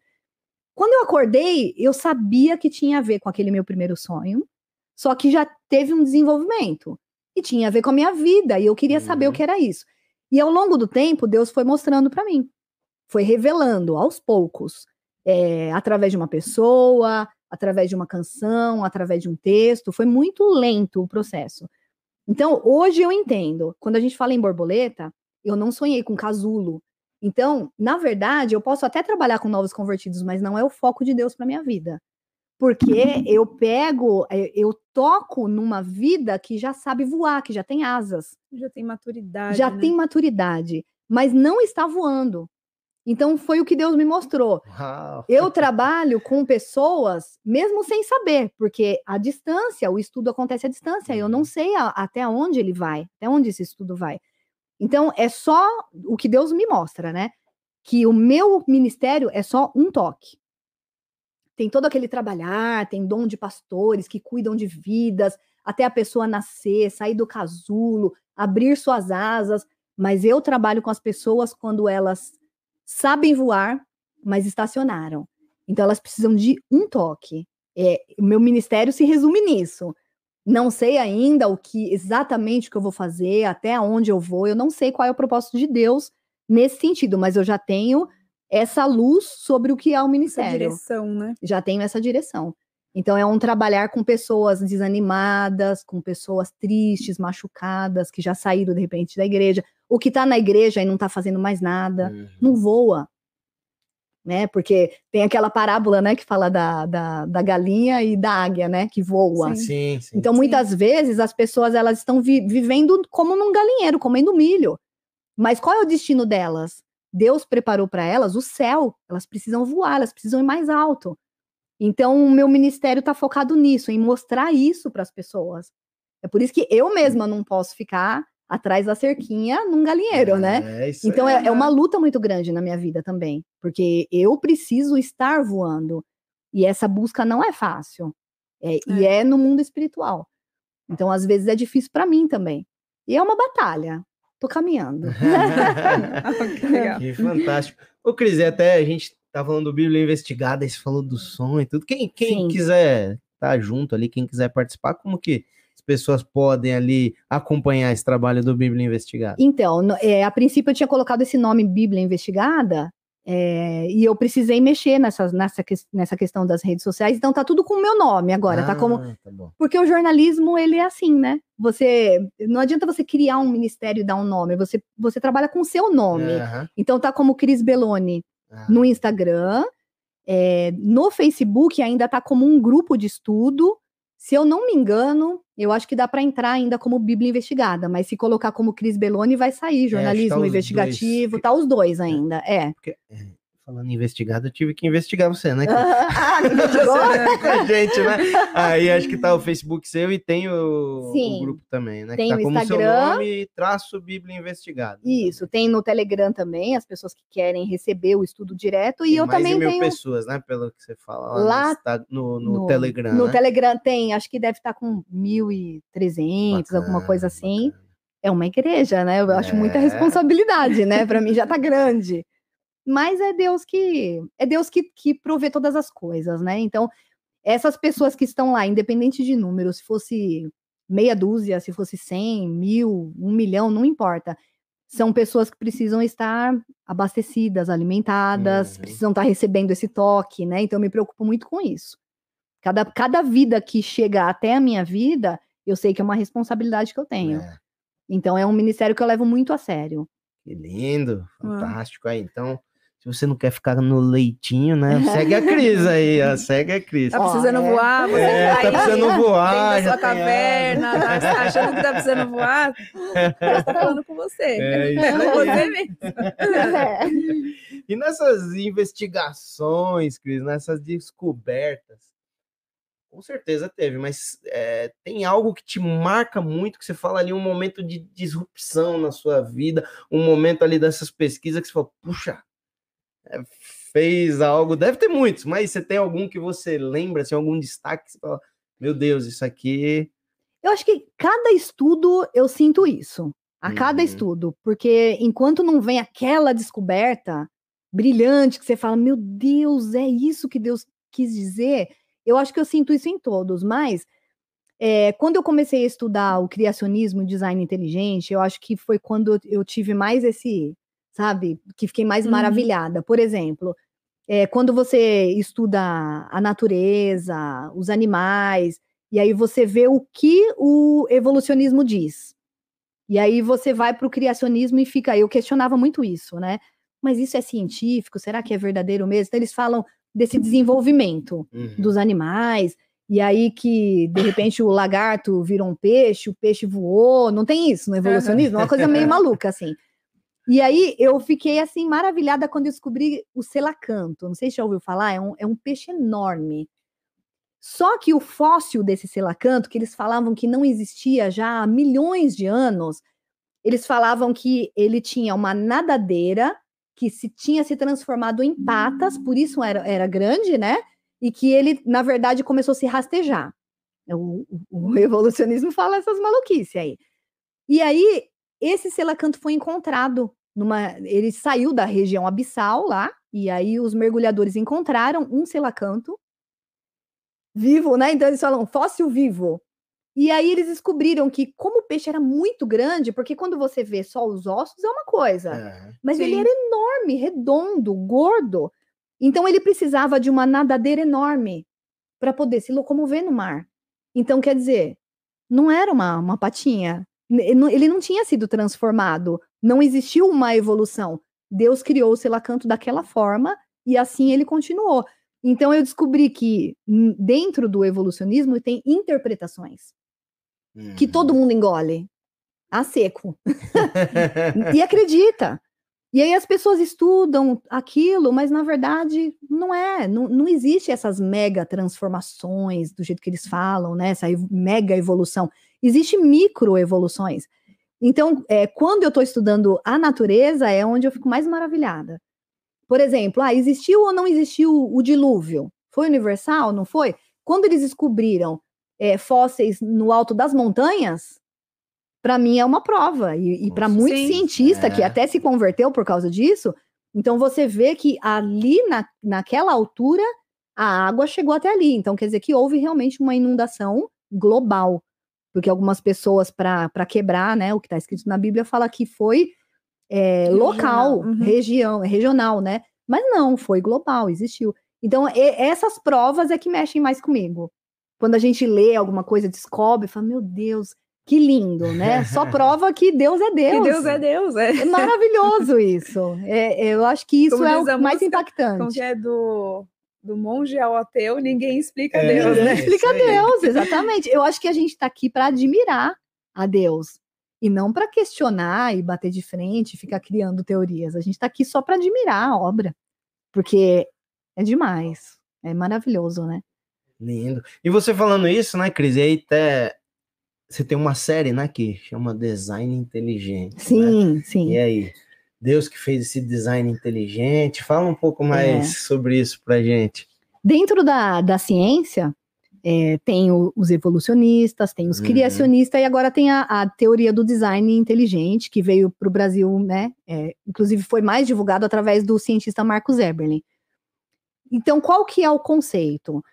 É, essa natureza, essa criação, ela é estudada, e dentro dela eles, eles encontram a complexidade da criação. E eles mostram que isso não pode ser obra do acaso não pode ter vindo do Big Bang, porque é muito planejado.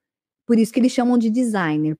E eles não falam em Deus, porque a ciência vai rejeitar, vai cancelar, É. né? Mas é, a maioria desses cientistas são cristãos. E não tem como não ser, né? Então, o que, que eles estudam? Por exemplo, é, o que a gente é, aprendeu na escola sobre o pescoço da girafa, por exemplo, que é obra da evolução. Então, as girafas com o pescoço mais comprido sobreviveram porque as árvores eram altas e as outras morreram. Mas- arrumam explicação pra tudo. Explicação né? para tudo. Então é como se ela tivesse evoluído pela necessidade de comer, porque as árvores eram altas e o pescoço foi esticando, né, de geração em geração. E na verdade o design inteligente estuda isso e vê que, é, por exemplo, quando a girafa vai beber água e quando ela levanta, tem- são, existe canoplas dentro do, da- do pescoço dela que se abrem e se fecham, que senão o cérebro dela poderia explodir quando ela agacha. Então, esse tipo de estudo é que, que o design inteligente faz. Então, assim, é, eu estou dando só um exemplo, né? Mas tem Sim. mil coisas, por exemplo, eu, eu estudei sobre o pica-pau, é, tem, tem várias aves, né? Sobre a coruja, por exemplo. que eles usam, o- a coruja é a, é a ave que tem o voo mais silencioso. Então, eles usam isso na aeronáutica. Então, o que, que o ser humano faz? Ele, ele aproveita da sabedoria de Deus, da criação de Deus, para fazer as suas criações. Então, tudo que, na verdade, não fala que a gente não cria nada. a gente está né? recriando a partir da criação original de Deus. Uau, que bacana. E se você quiser ver mais, essa série da Cris, tá lá no Instagram dela, tem um destaque lá, uma bolinha lá na primeira página, tem lá design inteligente. Tem. Eu tava vendo alguns, tem até o vídeo lá da coruja, tudo, né? Tem, O voo, tem. comparando o voo da coruja. Tem, tem, Nossa. tem vídeos mostrando É. Os isso. estudos da aeronáutica. Bem legal. É. Gente, a música não é do monge ao ateu, é do crente ao ateu. Vamos corrigir Ninguém a fala. Melhor corrigir que você, porque eu- a minha memória às vezes falha, então é Ah. do crente ao ateu, ninguém explica Deus. Só pra... Não, mas depois, é, em breve, a gente vai soltar um programa que a gente fez piloto, né? Antes da gente Nossa. começar o VNCast. A Dani falou algumas músicas lá. Meu Deus, eu falei tudo errado, mas tudo bem. No final tá dando Fica ligado aí no nosso canal e que em breve a gente vai soltar esse piloto para vocês verem como que Deixa eu só é aproveitar incrível, e né? Claro. fazer um, um agradecimento, porque já que vocês falaram do Instagram, eu quero agradecer uma amiga minha que é jornalista também, a Cássia de Oliveira, ela que me ajuda no Instagram. Então, eu não posso deixar de lembrar dela, porque depois que ela apareceu na minha vida, me ajudou muito. Porque a gente não tem tempo de fazer esse tipo de coisa e é muita, hoje em dia tem muita rede social, né, E a gente não, não faz tudo, a gente precisa das pessoas. É. E eu fico muito no- nessa questão do conteúdo, de estudo, de produção, sabe? Preciso produzir matéria, preciso produzir estudo. Tem uma demanda grande, Tem, né? Sim. tem. É, por exemplo, dentro do Guia-me eu tenho a coluna, então todo estudo que eu faço entra lá toda semana, toda segunda-feira. Eu, eu me dedico mais a isso. Então eu não tenho tempo de criar arte, é, de entender como é que funciona o Instagram, como que está funcionando é, o Facebook, o Telegram. A gente acaba não Que tendo tempo para isso. né? Essas coisas, né? É, tem toda uma técnica, né? Então ela é muito talentosa, é, tanto como jornalista exato, quanto nessa área legais, de divulgação. É, é da Cássia. Se alguém precisar, eu estou fazendo aqui o merchan Olha aí. É verdade. Bacana, Cris. Aí eu queria, agora mudando um pouquinho, né? Até falar um pouco da sua experiência, né? Que no começo a gente falou, você trabalhou já com portas abertas, né? Sim. E que a gente fala muito, né? A gente fala de igrejas perseguidas, né? E tudo mais. Como que foi seu trabalho lá? Como que era? Conta um pouco pra gente ali da experiência que você teve ali, que é algo que as igrejas, né, como um Uhum. todo, ficam de olho ali no Portas Abertas, né? Sim. É, duas semanas Sim. atrás a gente teve A gente o Lucão aqui com a gente, que ele falou um pouco sobre isso também. Fala um pouco como, que é, Uhum. como que era o trabalho lá e o que mais que você viu ali Uhum. na proximidade com Portas Abertas. Uhum. O trabalho na, da Portas Abertas é, é maravilhoso e eu conheci a igreja perseguida através deles. Então foi um- uma mudança muito radical no meu cristianismo, porque a gente vive um evangelho de muitas comodidades. Então, quando Sim. você conhece a igreja perseguida e você fica sabendo que o cristão eh, precisa eh, cultuar a Deus em porão, em igreja subterrânea, é, que ele pode ser preso por carregar uma página da Bíblia, que ele, às vezes, a igreja dele é queimada, ele precisa cultuar a Deus embaixo de uma árvore, como acontece na África. Então, quando você, e quando, principalmente quando você começa a ver o tipo de violência, né, contra o cristão perseguido.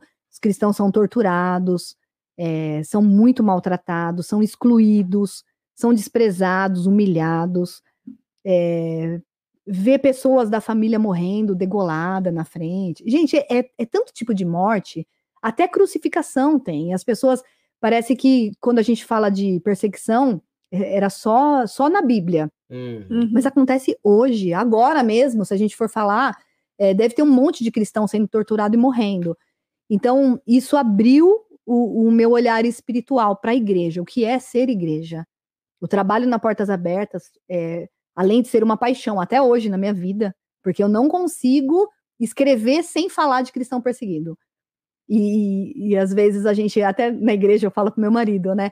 Quando a gente canta muito sobre liberdade, chega a doer meu coração né? Tem umas canções que falam de liberdade e eu falo assim, puxa vida, aí. Mas e eles? Como é que eles estão vivendo hoje? Então foi assim um, um trabalho que foi um, um marco na minha vida, mudou completamente o meu olhar e ali eu aprendi também a, orar o que, que, a, gente, que a gente ora muito, né? A, a palavra fala que a gente tem que orar até pelos nossos inimigos, né? Mas você orar pelos perseguidores é difícil. É. Isso foi uma lição para mim lá dentro, porque a gente tinha as reuniões, né? E, e, tinha as orações e tinha o momento de orar pelos perseguidos, pelos perseguidos e pelos perseguidores. E, e quando você conhece é, o, o, que, que o perseguidor faz com a igreja, né? Quando a gente fala de contexto muçulmano, Sim. de país ditador, uhum. paranoia ditatorial. Então, quando você conhece essas ações deles, como é difícil orar por gente assim. Por exemplo, eu, eu acho que é, uma das, das matérias mais chocantes para mim foi quando eles, é, eles perseguem muito, eles invadem aldeias, queimam tudo, né? E um cristão conseguiu sobreviver porque ele subiu numa árvore, mas ele teve que ver calado todas as crianças sendo presas num, numa casa e sendo queimadas vivas. Ele ouviu até o último gemido. Então, aí você pensa, né, no perseguidor, né, que estupra as cristãs, que mata, que degola. Eles têm que orar por essas pessoas.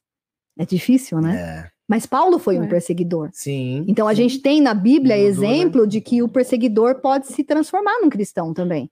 Sim. Então a gente Sim. precisa orar, porque nem todos ali, claro, vão, vão ter salvação, nem todos vão aceitar a Cristo, mas muitos ali estão sendo enganados. Ah, e como Paulo era, achando que aquilo ali era o certo, que, que aquele contexto muçulmano, que aquela religião islâmica é, é o certo, tem que seguir aquela lei, a Sharia é daquele jeito, porque assim eu estou agradando a Allah. A pessoa foi criada assim. Uhum. Mas de repente. Tá naquele contexto. vira- né? Exatamente, é. Então, portas abertas e igreja perseguida significa isso para mim. Mudança completamente, mudança radical de pensamento, jeito de orar, de, de tudo. Mudou minha mentalidade. Fantástico. Uau. É forte, né? É. Porque É. quando a gente começa a ler um pouquinho sobre. eu Acompanho Portas Abertas faz um tempo, a gente, né, agora recentemente aqui na Vida Nova estamos começando um trabalho que também né, fala sobre a igreja perseguida. É como você falou, assim, eu vejo isso muito quando Paulo ensina em 1 Coríntios 11 sobre o discernir do corpo, Uhum. né? Eu, eu não tenho como lembrar que os meus irmãos sofrem e não sentir isso com eles. Isso, isso é discernir corpo, quando a gente fala da Isso. ceia, né? Assim, é muito mais do que eu apenas se me tornar membro de uma comunidade local numa igreja. É, É. eu discernir o corpo. Eu, eu tenho que sofrer com, chorar com os que choram e me, alegrar com os que se alegram, né? Então, isso. isso é muito forte. E a parte de orar pelos inimigos realmente é, é muito. É uma coisa que é Muito só difícil. Cristo trabalhando em nós, porque Só. ele fala: se você ama os seus amigos, que diferença que você está fazendo? Mas você É, precisa amar os mesmo. seus inimigos. E isso é, é uma coisa que é só da, da característica dele mesmo. É, é Jesus sendo forjado em nós para a gente conseguir Sim. chegar nesse lugar. Só com a presença do Espírito Santo Sim. mesmo. Por isso que a nossa vida é, cristã precisa sempre estar com esse foco. A busca da santidade, a oração, intimidade com Deus, comunhão. Porque se a gente não tiver isso, a gente não tem vida cristã. É que nem você falou, se você não, não sente a dor de, de um membro do corpo, então você está desconectado do corpo. Então não faz parte Exato. do corpo. Porque quando você toma conhecimento disso, dói. Dói e, e você vê que eles trabalham é, para o bem, é sempre com amor. Hoje mesmo eu escrevi uma notícia falando sobre isso. Eles estavam atuando é, em- no meio da Covid, ajudando as pessoas, e o governo sabia disso. E mesmo assim, o governo prendeu eles porque eles faziam parte de uma igreja doméstica. Mas, de certa forma, eles estavam fazendo a parte social que o governo deveria fazer. A igreja sim. estava fazendo. Mas, por fazer parte de uma igreja doméstica, eles foram presos, que ontem foi o, é, o dia o dia de, de se lembrar das pessoas torturadas. Então, a igreja perseguida foi lembrada por causa disso. Então, por isso que essa história foi contada. Eram, eh, contou especificamente de três iranianos que faziam parte da, dessa igreja. E eles estavam fazendo bem, eles estavam ajudando, eles estavam levando comida para as pessoas que estavam passando fome no meio da pandemia. Aí você olha isso, como, como não vai doer na gente? É, São nossos irmãos. verdade. Ah, né? é. Eu acho que isso faz muito parte do jornalismo cristão.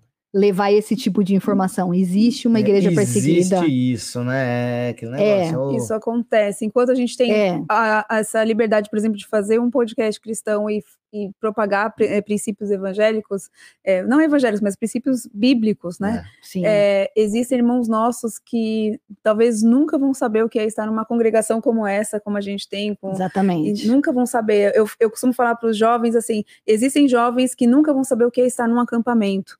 É E verdade. eles dariam tudo para poder estar num Uhum. acampamento de jovens, poder celebrar o Senhor, poder pular, poder dançar, poder Cantar fazer cantar, alto. poder cantar alto, poder Sem levantar as mãos, poder sem ser preso, sem colocar a sua É. vida, ou a família da sua, a vida da sua família em risco, né? É. E a igreja perseguida, ela traz isso para nós, a liberdade que nós temos em Cristo É. e o quanto às vezes a gente abre mão É verdade. da Por outras coisas. temos, é. é, por outras coisas, por outros ensinamentos, por, por outros momentos, né? A gente Sim, continua vendendo Jesus por 30 moedas, exatamente. como o Judas fez. Ah, às vezes é 30 minutos no Netflix. É, eu diria mais, é. então, eu diria mais, É, a gente dá 30 de graça, nem vende pelas É, 30 moedas, né? a gente dá né, de a graça gente, ah, não, vezes. não vou, não vou ler a Bíblia. Tenho cinco versões de Bíblia em casa, mas não vou ler nenhuma agora. Ah, não vou assistir uma série, ou ah, não É. vou dormir. E aí a pessoa querendo um pedacinho da isso isso me comove demais, isso é uma Sim. coisa que mexe muito comigo e é muito é, uma, é um confrontador, né? Traz um é confronto. muito. E eu um acredito confronto. que é, a liderança vai partir da liderança, isso. Que a igreja fique sabendo da igreja perseguida, parte muito da liderança, porque muitas vezes não tem 15 minutos para orar pela igreja perseguida. E muitas vezes a igreja perseguida não entra na igreja livre da perseguição por comércio, porque assim, ah, mas aí o, o pessoal vai ficar sabendo, de repente vai vai doar para a igreja perseguida. Às vezes a, a igreja é tão egoísta que É. fala é melhor não, melhor não, não vamos falar disso porque a gente tem nossas causas aqui, a gente, né? E a gente tá aí só construindo templo, templo, templo. É, é, gente impérios não e não, tá não cuidando do um templo. reino, né? É, É. é, existe uma diferença. É Uau, é. complicado. E a, a gente né, comentou até no vídeo que você mandou para nós sobre os dons e talentos e propósito de Deus para nossa vida. E a gente Uhum. queria conversar um pouquinho com você sobre isso, é, sobre como você chegou. Você falou, falou antes aqui da gente entrar ao vivo sobre as profissões, os dons. Então a gente queria entrar um pouquinho Uhum. nesse assunto, mudando, É. né, um pouco, transicionando É, um tra- pouquinho de até para um, um ponto, né, que a gente conversou antes, conversando com a Cris, a gente conversando um pouco antes aqui, né? Hoje ela, ela vive duas paixões, né? É o jornalismo e o viver para Cristo, né? Então, é, fala um pouquinho mais pra gente sobre isso, Cris, né? Que nem você hoje, né? Você vive essa a sua, digamos assim, a sua profissão vai junto com o que Com você ministério. acredita, né? É, Sim. é um ministério, né? É, E fala um pouco sobre isso. Deus deu algo na sua vida e fala um pouco sobre dons, esses talentos, os Sim. propósitos de Deus na nossa vida, onde eles é. nos é- levam, né? E É muito importante isso, porque às vezes a pessoa se sente perdida porque Uhum. pensa que ah, não tem um chamado, eu não tenho um dom, não tenho um ministério, não tenho um talento, mas todos nós temos. Essa é a questão. Mas nem todos nós fomos chamados para trabalhar dentro da igreja, igreja insti- como instituição, né? Sim. É, como até uma empresa, muitas vezes, né? Que tem, é como uma, uma organização, seria o nome Uhum. né? É, nem todo mundo vai trabalhar dentro da organização. Porém, as pessoas precisam entender que é mais importante trabalhar fora, porque é onde a gente vai pescar no mar, em alto mar. Né? Eu falo que dentro da igreja a gente está ali resgatando os peixes, mas a gente precisa é ir para o alto. resgatando o peixe. É, é, exatamente. Está recuperando ali os que se prenderam nas redes da vida, né? É, então, é quando a gente vai falar do, dos cinco, dos cinco dons para a igreja, né? Que Jesus falou. Sim. É, apóstolos, profetas, evangelistas, pastores e mestres. Então, de- dentro desses cinco dons, as pessoas pensam que, eu- é, bom, eu tenho um desses dons. Ah, não, eu não tenho porque eu não trabalho na igreja, eu não tô. Por exemplo, o dom de mestre. Então a pessoa fala assim: ah, eu não dou aula na igreja, mas você pode dar aula em outros lugares, porque o dom de mestre é o dom do ensino. E nem todo mundo vai dar aula em escola bíblica. Né, fiz, a- como eu falei para vocês que fiz até uma colinha, né? É, eu gostaria de falar um pouquinho sobre lá. a- as profissões. interessante. É, até porque eu vim conversando com meu marido num caminho sobre isso, né? É, eu não vim aqui para falar de mim. N não é esse o interesse. A gente não está aqui para falar da gente. A gente está aqui para um propósito. Então, é, se eu não for útil essa noite, minha vinda foi vão. Né? Então, é, é, as pessoas têm que ter a, mente aberta para alguma coisa, algo tem que ser despertado dentro delas. E como eu, eu falei que o meu ministério tem a ver com um toque, para que a pessoa voe, então, assim, qual é o desejo do meu coração essa noite, que Deus colocou dentro do meu coração? É que as pessoas possam voltar a voar.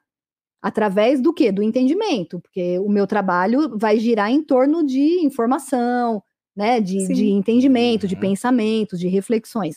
Então, é, uma pessoa que tem o dom de mestre, ela pode ensinar, transmitir o que ela sabe em diversas situações.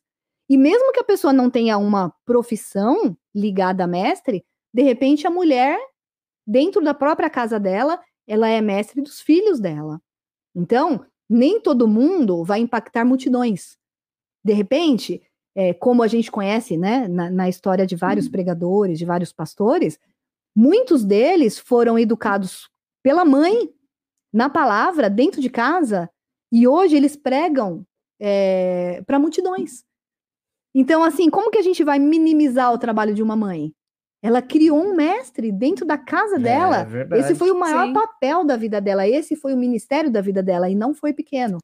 Porque por trás daquele mestre que está impactando nações, esteve uma mãe. E sem ela, a vida dele seria diferente. Ele não teria o dom sendo despertado. Então, o toque da mãe foi tudo na vida daquele evangelista. É, a nossa visão muitas vezes é limitada, né? Muito. Quem, enxerga só a vida ali do. Sim. Como ah, um que nem você deu exemplo, um pregador de multidões, aquele que ensina multidões. Então. Nossa visão fica ali só, né? Mas só ali. Só, né? É, me lembrou, inclusive, o exemplo de Lloyd, que foi vó de Timóteo. Então. Que é, foi um dos maiores sucessores de Paulo na Bíblia. E ela era. A Bíblia faz questão de mencionar que ela era uma mulher reta. Uhum. E, foi, e uhum. Timóteo foi criado por ela. Então. Né, e se você vê, realmente, você estava falando, me, me veio Lloyd na cabeça, assim, realmente Sim. ela foi uma mulher de Deus. Tudo que Timóteo precisava para ser um discípulo de Paulo foi formado através da vida dessa avó que é. cuidou Sim, dele. e se a gente falar do, do nosso tempo hoje, se a gente ouvir o, o testemunho do pastor Hernandes Dias Lopes, uhum. ele vai falar muito da mãe dele. Então, assim, é por quem ele foi criado, quem, quem orou por ele a vida inteira para que hoje ele, ele possa fazer o que ele está fazendo. Existiu uma mãe ali orando uma família. Então, muitas vezes o nosso ministério ele pode não aparecer muito, mas ele não, não, não interessa aparecer aqui na Terra, interessa é aparecer no céu. Os anjos estão ali aí. cantando e vibrando para isso dar, dar certo, né? Então, dentro do ministério de mestre, também tem os professores, os escritores, os pesquisadores, todo tipo de acadêmicos, cientistas têm dom de mestre. Então, o que, que essas pessoas fazem? Facilitam o entendimento das pessoas. Então, às vezes a pessoa fala assim: ah, eu não tenho dom, né? Tem.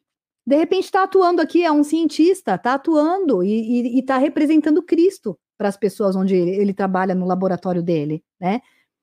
Agora, vamos falar um pouquinho sobre o dom de apóstolo. Olha aí, fica atento ah, aí, viu, lá. gente? Às é. vezes a gente fica igual a Cris falou aqui, né? Puxa, ah, não tenho, é, não tenho me chamado. Onde eu me encaixo? Olha aí, ó, quanta Vai, coisa que a gente tem um leque, né, Cris? É, Dentro da, a gente falando dos cinco ministérios, tem um leque ali, Um né, leque enorme, porque pode... as pessoas focam só dentro da, do, do, da comunidade cristã, hum. só uhum. ali dentro. Mas imagina, a gente tava falando sobre isso. E todo mundo dentro da igreja? Imagina, todo é, mundo que, que, que, se converteu tem que ter um trabalho na igreja. E aí, como é que vai e ficar? E, e, lá cresce, fora? Né? Como hum. cresce esse corpo? E né? como é que a gente vai resgatar as vidas? Como é que Verdade. a gente vai pescar homens? Não tem outro jeito a não ser indo para o mar, né? né? No mundo.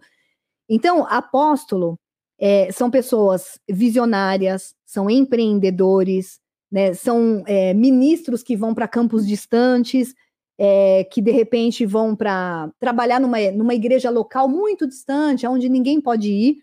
Esse é o trabalho do apóstolo, são os desbravadores, né? Eles abrem caminhos.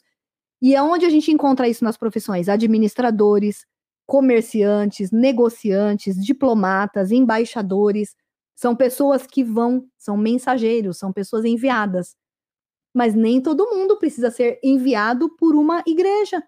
De repente, a pessoa é enviada Sim. pelo governo e ela está ali em outra nação. Ela pode fazer a diferença, ela pode, de alguma forma, pregar o evangelho. Se ela não puder pregar em palavras, pregue com a vida Da vida. né? Fa- Ah, faça o certo, né? Conforme a palavra de Deus, ela já vai estar pregando. Vamos para os profetas agora, que é Fantástico. um dos que eu mais gosto. Hum. Gente, tudo isso aqui eu aprendi com o pessoal do Jesuscope. Eu preciso falar, É. porque é uma mentoria que eu tô fazendo com eles e Ah, e assim, abriu minha mente também. Isso aqui, para mim, eu, eu anotei, eu escrevi em vários cadernos isso aqui, estudei bastante a partir do momento que eu conheci isso, porque a gente não, não fala muito disso na igreja. Uhum, verdade. É, a gente fala na igreja só dentro do contexto de igreja. Isso. E fica muito limitado, e as pessoas se sentem excluídas até. Ah, não, não tenho chamado. Não me encaixo e nenhum desses. É, Tem então vamos, espero que essa noite as pessoas se encaixem, né? É, o profeta é aquele que faz um alinhamento entre a terra e o céu. É aquele que busca justiça. Então, quando a gente pega dentro do contexto bíblico, o profeta é aquele que é, Deus usava a boca dele para falar para o povo. E, normalmente, o povo era exortado através do profeta. Então, hoje, isso está muito distorcido, que a pessoa pensa que o profeta é aquele que vai falar do futuro.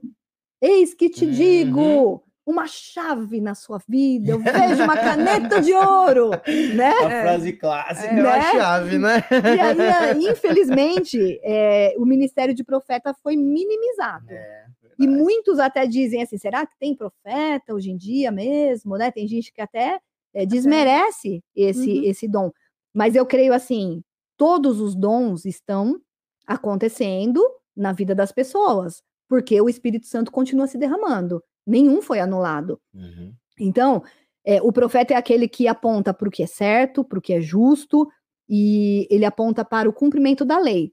Quem são essas pessoas no mundo? Juízes, advogados, policiais, desembargadores, aqueles que clamam por justiça. Então, às vezes a gente vê pessoas com essas características, mesmo que ela, ela não tenha essa profissão, mas ela admira a profissão e ela age dessa forma, né? Como, né, de repente, aquele, parece um general, né? Mas por quê? Porque tá querendo fazer um alinhamento, mostrando o que é certo diante da Uhum. lei de Deus. Os evangelistas são aqueles que têm capacidade de comunicação, né? De, de discursar e de ativar dons. Às vezes eu, eu me vejo muito dentro, dentro desse ministério por trabalhar muito com comunicação. Porque é, E as borboletas. e as borboletas, é, exatamente, né? Voa, gente, voa. E, e às vezes eu ficava muito presa nessa coisa de ministério de, de mestre, porque tem a ver com ensinamento, porque eu gosto de explicar, mas muitas vezes você ativa o dom através de uma pregação, de uma palavra, de um conselho, de uma Sim. conversa. Você está conversando, de repente a pessoa tem um dom dela ativado. Isso é espiritual. Não é um poder que, que a pessoa tem porque tem o dom, tá? Eu tenho o dom, então eu tenho poder. É o poder do Espírito Santo se derramando da nossa vida para a vida de outras pessoas. Então, eu creio que é algo muito espiritual que acontece. É, quem são essas pessoas nas profissões? Publicitários, jornalistas, né? Por, por- por Olha isso que eu me encontro muito. Apresentadores de TV, né? Aqueles que a gente chama de vendedores de sonhos, né? Você assiste, é tão envolvente aquilo, e a pessoa tem ideias. São os evangelistas. É, são as pessoas que arrastam as multidões, elas atraem.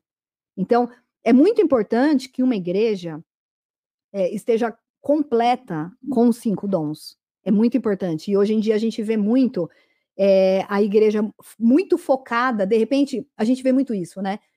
É, tem igreja mais focada em estudo. Tem igreja que você entra lá, é mais profecia mesmo, é mais Uhum. exortação, mais palavra. Foca em um dos cinco. Só em um? Aham. E, e- e muitas pessoas não se encaixam porque não há ativação dos outros dons. Essas pessoas tristes que, que não voam mais dentro da igreja podem ser pessoas com dons desativados por conta da prioridade de um único dom dentro da igreja, né? Por exemplo, ó, esse é o último, né? É o dom de pastor. O pastor é aquele que cuida das pessoas. Tem muita igreja que tem muito cuidado com as pessoas, mas não é só o cuidado. A, a pessoa vai chegar uma hora que ela vai sair dessa parte do cuidado para cuidar. E ela precisa descobrir o dom dela. Ela não pode ficar presa naquilo. E ela não pode a vida inteira ser só cuidada. Não pode a vida inteira depender do leite, né? Não pode aquele, Uhum. Sim. aquele clima maternal dentro da igreja o tempo todo. Não pode. E por isso que é importante que os cinco dons convivam em paz dentro da igreja, sem competição. Tem muita competição hoje. As pessoas encontram, por exemplo, quando a igreja tem a tendência de ter muitos mestres, por exemplo, a, a gente vê que os outros dons são desprezados. E aí a pessoa é vista como diferente, por ela querer fazer uma coisa diferente. Vamos abrir uma igreja, é, vamos fazer o evangelismo em tal lugar, vamos lá no, no monte, vamos. É, essa- são os evangelistas querendo manifestar o dom deles e eles são reprimidos dentro da igreja, porque tem um tipo de dom priorizado ali, né? E aí, só para finalizar, o, o- Atenção a gente tem que ter nisso, né? muita, E aí você acaba, a, a pessoa acaba ficando frustrada, né? É. Porque ela não triste. consegue. triste, aí ela sai de igreja, até. ela vai para uma outra igreja, de repente ela até se encontra lá, mas é, deveria funcionar igual em todas Em as todas igrejas, as todos igrejas. os dons, E né? pelos dois aspectos, né? Pelo das pessoas e, E pela pela igreja, edifica- para que a porque os igreja dons- funcione, né? É, é para Exatamente. edificação do corpo. É isso aí. Né? Então, É. é, para que o corpo de Cristo atinja uma maturidade, né? O que fala em Efe- em Efésios. Então, Exatamente. se a gente não exerce os dons, a gente Não acaba não edificando a igreja para atingir essa, esse, esse lugar de maturidade que, até a estatura né, de Cristo. até a estatura de Cristo. E Cristo é o nosso maior exemplo desses cinco dons numa única pessoa. Jesus exercia todos os dons. E ele se derramava sobre as pessoas, e ele se importava com os dons delas. Tanto é que ele pegou 12 homens totalmente diferentes e, e transformou cada um dentro do seu dom, do seu talento, né? Hum. Então, é, os pastores que cuidam de pessoas, né, Ô, que Cris, se Eu tô importam. esperando você falar da analista de TI. Tô brincando. Onde, onde eu, Eu acho que né? é. É, o- por exemplo, médicos. Os médicos são. é, eles têm dom de, de, de pastor, Cuidado. porque são aqueles que cuidam Que da- de cuida. vidas. Enfermeiros, psicólogos, dentistas, fisioterapeutas, assistentes sociais, cuidadores, essas pessoas que trabalham em É. asilos, em orfanatos. Todo mundo que se preocupa com vida tem o dom de pastor. E, e tem, e tem gente que se doa totalmente para as outras pessoas, a, a pessoa não se importa. Ela, ela gasta a vida dela com a vida de outras pessoas, ela deixa de viver a própria vida porque tem o dom de pastor. E muitas vezes a pessoa tem dois, três dons ativados dentro Sim. na vida dela também. Mas sempre tem um que se destaca mais. É, a gente quer É. fechar muitas coisas, né? Na caixa ali, né? Ou é, É, assim, não, ou, é. ou você é. É. isso, ou você é aquilo. É verdade. a gente é vê muito cheio de pessoas. fórmula. É, isso mesmo. A gente Né? quer arrumar forma. É, eu vim de exatas, né? É. né? Quando, quando eu me converti, eu tinha um problema com algumas coisas para entender, né? Realmente é o trabalhar de Deus para entender. Sim. E às vezes a gente quer isso daí, é uma fórmula para aquilo. E você vai ter pessoas que têm mais de um ministério ativado na vida dela. Sim, sim. A igreja precisa de ter todos os ministérios. precisa. E até depois, mas vou para a mensagem final depois da Cris. Tá. Mas você vê que a gente pode sim exercer algo que Deus colocou em nós, Sim. não estando dentro. Ne- Não necessariamente paredes, né, Não estando ali na, necessariamente, na é. comunidade eclesiástica, né? Mas isso, como um isso. todo. Sim. Isso mesmo. É, até conversando com a Cris antes, né? E a gente fala isso, né? A igreja é quartel.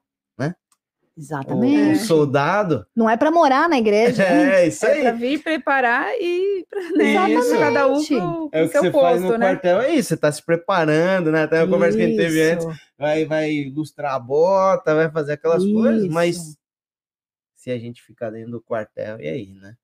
Então, Quem vai para guerra? É isso aí. É. Né? Então, acho que essa, até o que a Cris colocou aqui sobre os cinco ministérios, sobre a gente usar de diferentes formas isso, acho que serve para a gente abrir nossa cabeça, a gente enxergar as coisas de maneira diferente, Sim. porque a gente fica muito limitado, como a Dani falou, na questão eclesiástica, né? Ali tá fechadinho ali, ó, é Sim. isso, aquilo, não, para fora, gente. Tem que ir Exatamente. para fora, né? Porque É. senão É como mudança de corpo- mentalidade. é isso, é, É. isso mesmo. E para a gente ir se encaminhando para o final, vou abrir ali para os meninos para a última interação. Temos perguntas, o que temos aí de interação, meninos? Pode chamar de menino, né, Marcelo? Eu sou um menino. Ó, Eu sou, eu sou, eu sou mais meninos. novo da turma aqui, meu. olha. Por isso que eu vim de boné, para não mostrar os meus cabelos, minhas madeixas. Mas deixa eu só fazer uma pergunta antes, ô Felipe e Márcio. Manda. Vocês não estão comendo doce de novo, não. Não, Então- agora a gente tá. Não, é pra falar que tá. Ô, Cleverton, Fala que tava. ô, Cleverton, nós estamos falando sobre jornalismo, não sobre culinária. Mas, olha, é, dá para alguém me levar para casa que eu ter que carregar. Não dá para eu ir de moto, eu acho. Ai, vamos lá. Ah, tem uma pergunta. Onde você colocou, Felipe, a pergunta? Você não, não marcou, né? Aqui é do Vitor. O do Vitor. Cris, como lidar com as notícias tão difíceis como, por exemplo, as mortes dos cristãos perse- em países. em países perseguidos? Bom, essa é uma, uma resposta até que eu, eu fui buscar para minha própria vida, né? Eu acho que tanto na época que eu trabalhava com a igreja perseguida, até hoje, mas hoje eu acho que a notícia é mais mesclada, né? A gente pode escrever testemunho, então tem dia que é um pouco mais light. Mas na época que eu trabalhava na Portas Abertas, tinha dia que eu brincava com as meninas e falava, gente, a gente precisa de terapia. Porque é difícil.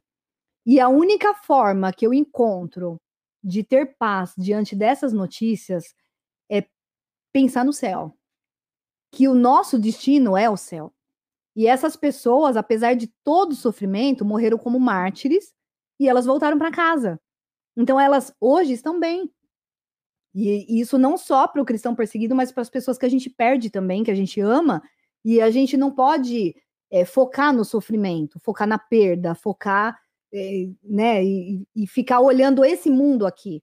Porque aqui, é, no mundo jaz o maligno mesmo, vai ter esse tipo de maldade, vai piorar. Então não adianta a gente se chocar agora, hoje, É. porque vai piorar. Então o lance é, prepara a tua cabeça agora. Prepara a tua mente agora, porque tudo acontece na mente, não é só o coração. O coração vai chorar, o coração vai fazer a gente sofrer e ver aquilo. É, é duro ver a injustiça. É o que a gente vê na igreja perseguida, muita injustiça. Então, assim, é difícil, mas a gente precisa pensar que aquele cristão já está no lugar dele. Depois de tudo aquilo que ele sofreu por não negar Cristo, ele já ganhou, tá lá no céu. Ele casa, é um né? vencedor, é um É. vencedor. Então, a gente só consegue enxergar essas notícias com paz com o olhar bíblico, com o olhar de Jesus. Se não, se for aos nossos olhos humanos, a gente pira.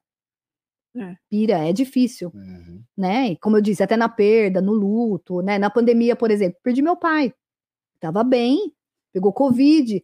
Se, se eu focar na, na falta que meu pai faz, a vida vai ficar difícil. Mas se eu focar que hoje ele tá muito melhor, e que ele já tá no lugar que, que era o destino dele, eu tenho que ficar feliz. E eu tenho que olhar o que eu tive, não o que eu perdi. Né? O, o pai que eu tive durante toda essa caminhada, né? Eu, eu tenho um pai maravilhoso para me lembrar, né? Não tenho mágoas, pelo contrário, eu- a gente só tem momentos felizes. Meu pai era um homem alegre, um homem justo, um homem bom. Eu me lembro disso. Então eu, eu penso nisso. Eu, eu não conheço todos os cristãos perseguidos, eu não, não conheço. Mas as pessoas que estão perto deles precisam pensar dessa forma. Quem foi esse cristão? O que ele viveu? Qual foi o legado que ele deixou? E qual foi o exemplo? O maior exemplo, não negou a Cristo. Então é esse olhar é que faz a gente é, facilitar a visão, né? A nossa visão humana É. é, através do olhar espiritual. Isso aí. aí. fica tudo Olhar em paz. Com outros olhos, né? Olhar Exatamente. diferente com os olhos Hum. espirituais. É. Uau, o que mais, meninos? O que, que temos aí de perguntas, interações, comentários? Olha, eu tenho um comentário a fazer. A a gente entrou no assunto e ficou um tempo nele falando sobre igreja perseguida, e eu posso dizer que todo o meu tempo, eu nasci no, no berço evangélico, sempre ouvi falar sobre igreja perseguida, mas nunca senti na pele o que é viver uma igreja perseguida. E eu acredito que aqui nesse nosso país, aqui, ninguém vive sobre isso. A gente pode é, é, pensar que, ah, mas na escola eles gozavam da minha cara, tiravam barato da minha cara porque eu era evangélico. Isso não é ser igreja perseguida. É, é, e, e eu, eu pude participar de um, de um até a- a Dani comentou, a nossa igreja está tá formando agora um, um, mas como que posso dizer, Dani? Um, um encontro, um, um retiro, encontro, um retiro, talvez, é, é, é um, alguma coisa assim parecida que, just, que é, relata justamente isso. E eu pude participar e eu pude sentir na pele um pouquinho do que é viver a igreja perseguida. E está muito longe do que é realmente a viver, uhum. viver a igreja perseguida. E para mim foi tão difícil é, participar desse, desse momento que hoje eu falo para onde eu for que eu se Jesus voltasse hoje, eu não, não iria para o céu, porque o que, que eu fiz é, é, é, por amor a Cristo. Eu digo que amo a Cristo, mas não estou disposto a morrer por Ele. Eu não estou disposto a morrer por, pela minha família. E, e, quando, ah, não, eu estou disposto a morrer. É, a hora que você sentir na pele, realmente, você vai morrer, aí você vai dizer que você está disposto ou não. Então, é. É, acho que muitas vezes quando a gente fala em, em, em igreja perseguida é porque a gente só sabe falar muito, e viver de verdade e, e, sem, sem pensar de que a gente tem pessoas que precisam do amor de Cristo e a gente está sobrando o amor de Cristo e a gente não, não, não, não exerce. A Cris mesmo comentou sobre a, a, a gente uh, tem pessoas da igreja perseguida que anda com uma folha de uma Bíblia e eles se dividem com essa folha e a gente tem 10 Bíblias em casa, até a Dani comentou, ah, eu tenho quantas, tantas versões da Bíblia, e eu, ah, hoje eu não vou ler a Bíblia porque eu tenho Netflix para assistir. Então, é, é, é, quando a gente fala sobre igreja perseguida, eu penso que eu, eu, eu preciso refletir mais se eu estou disposto a morrer pra, por Cristo. Se eu é, realmente eu estou sendo um crente verdadeiro dizendo que eu amo a Cristo. Porque amar aqui na, na Igreja Vida Nova, por exemplo, uma igreja grande, bonita, ar-condicionado, as poltronas todas confortáveis, é legal falar que ama Cristo. Vai amar Cristo lá na igreja, lá no, no, no país perseguido. Vai amar Cristo lá onde eles não têm uma Bíblia para ler e eles se dividem com uma folha, que eles não têm aonde cultuar, Deus vai cultuar debaixo de uma árvore.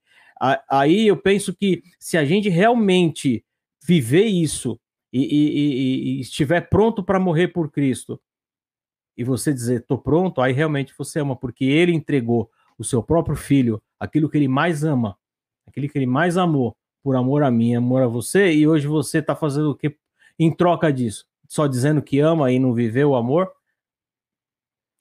É isso. Uhum. Isso aí. É tem... É isso. É isso aí. aí tem mais uma, tem uma pergunta aqui do Otília ainda, sobre a, a questão do evolucionismo, né? Ela falou: tenho essa visão que se viemos do macaco, porque ainda existem macacos? Só alguns evoluíram? Ela falou. O que, que você diz sobre isso, Cris? É, a gente bate realmente nessa tecla. Se existe uma evolução, porque não tem macaco evoluindo ainda? Por que a gente não vê?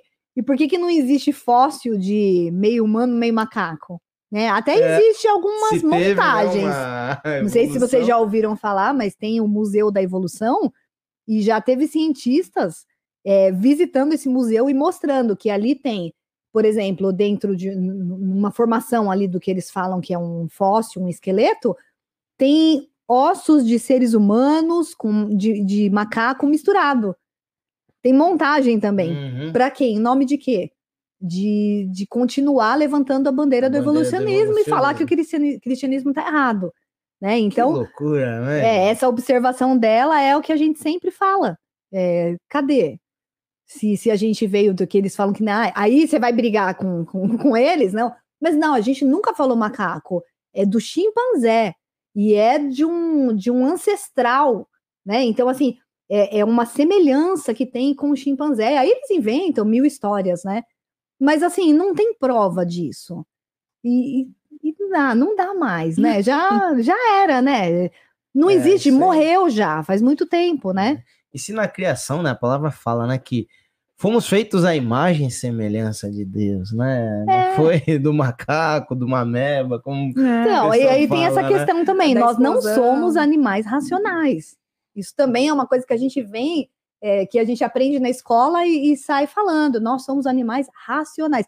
Nós não somos animais nós somos feitos à imagem e semelhança de Deus. Então, essa questão de falar que nós viemos, né, que nós somos animais racionais, vem do evolucionismo, vem dessa teoria. Uhum. É, a gente, como cristão, a gente não deve falar isso, não deve concordar.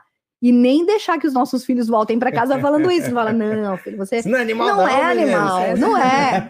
Né? Então a gente precisa ter o conhecimento bíblico para passar para os nossos filhos, para É começar verdade. a combater isso. Isso aí. É. Muito bom. Respondido, Tília, olha aí, tá vendo? Então, não tem macaco menos evoluído. E eu, e eu achando que eu era inteligente. Vamos lá, para a gente ir pro final agora, Cris, eu vou pedir para você deixar uma palavra para as pessoas que estão com a gente, as pessoas que virão assistir ainda. Né? Uhum. Você falou aí sobre cinco ministérios, a gente viver o, no nosso dia a dia, na nossa profissão. Eu queria que você deixasse uma palavra para o pessoal sobre como fazer a vontade de Deus, como viver ao que o Senhor nos chama, onde nós estivermos e não somente no contexto de igre- de igreja. Fala pro pessoal. Exatamente. Para a gente encerrar sobre isso, Cris. Tem, tem uma frase que resume bem isso que a gente estava falando, né? Floresça, é ali, né?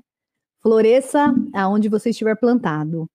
Então, não é para a gente ficar buscando um lugar para servir a Deus. A gente tem que servir a Deus aonde a gente está hoje, agora. Até porque a gente não tem o dia de amanhã. A gente não sabe se amanhã a gente vai estar aqui para cumprir a vontade do Senhor. Então, hoje, independente de onde você estiver, do que você esteja fazendo, independente da sua profissão ou se não tem profissão, é, pode ser dentro da sua casa, pode ser diante de um vizinho, pode ser com a sua família, pode ser de repente é, com alguém, às vezes que você tem algum atrito, não importa. É, é, o seu próximo é quem realmente está do seu lado hoje. Então faça a obra de Deus para quem está do seu lado hoje, para quem é o seu próximo, e exerça esse dom entendendo que chamado não é o dom em si, o chamado é para todos. Todos nós fomos chamados a voltar a Deus, a viver no estado original. Isso é chamado. Depois que você atende ao chamado de Deus, que é buscar a santidade, estar perto dele, conhecer a lei do Senhor, depois que você atende esse chamado, o dom aparece. O dom se manifesta na sua vida. Não tem como ser diferente, porque quando você está caminhando com Deus, ele vai mostrar para você o que você tem que fazer. E a gente não deve minimizar essa missão. A missão, ela vem a partir do momento que o seu dom for ativado. E o dom é ativado a partir do momento que você atende ao chamado do Senhor. E Deus está chamando a todos nós, hoje, nessa noite, inclusive. Deus está chamando. Então, aceita, abraça Jesus nessa noite e deixa ele trabalhar. E muitas vezes o trabalhar de Deus é impedido por causa do nosso trabalhar, porque a gente quer colocar a nossa mão, a gente quer fazer do nosso jeito. Muitas vezes a gente deve se calar, a gente deve deixar Deus falar, porque a gente é muito barulhento. A gente não ouve a voz de Deus porque a gente fala, porque a gente faz muito barulho. A gente precisa se recolher, a gente precisa voltar ao tempo de oração, a gente precisa voltar ao tempo de jejum, ao tempo de comunhão, ter silêncio para ouvir a voz do Senhor e atender, estar disposto, disposto a atender a voz do Senhor, a trabalhar com Ele, não para Ele. Deus não está atrás de É. trabalhadores, Deus está atrás de adoradores, Deus está atrás de amigos, de filhos, não de empregados. Muitas vezes a Bíblia fala do servo, nós nos sentimos servos, mas ele nos trata como filhos dele. Então, que a gente possa retornar a esse lugar original. E o nosso lugar original é sermos filhos de Deus. Antes da nossa profissão, antes da gente abrir a boca para dizer eu sou jornalista, eu sou administrador, é, eu sou apresentador, in- independente, da, sou um médico. Antes disso, eu sou filho de Deus. Então, essa é a nossa identidade. A partir do momento que a gente encontra a nossa identidade que está em Cristo, a gente encontra as demais coisas na nossa vida. E a gente vai encontrar o nosso papel e a nossa missão, com certeza. Então, essa noite, é, as minhas palavras são em forma de oração. Que você aceite esse chamado, abrace Jesus na sua vida e floresça onde Deus já te plantou. Amém? Uau! Olha isso aí, Cris. Então, é, essa é a lição, né, que a gente tira para hoje. Amém. Essa Amém. frase aí, eu tenho que anotar. Floresça Floresça onde onde estiver. Sensacional. E aí, Dani Monteiro, o que temos a dizer dessa noite? Nossa, mais uma noite incrível, É, especial e demais. fomos surpreendidos de novo. De novo. Jesus tem sido muito bom nessa mesa aqui. Amém. Foi muito bem. Benção demais. Felipe, Márcio, e aí? O que temos a dizer? Se Deus é por nós, Quem será contra nós? muito bom. Muito bom. Olha, incrível, de verdade. Aprendi de novo, né? Mais um pouquinho. Tá fazendo bem esse VNCast pra mim, viu, Clever? Olha aí, Olha, que bom, tá vendo? Olha os frutos. Tá fazendo muito bem, tô aprendendo. Semana passada falamos sobre a volta de Cristo, Apocalipse, fins do tempo. Aprendi bastante, é, tirou aquele mito, né, de que tô- tenho medo desse assunto.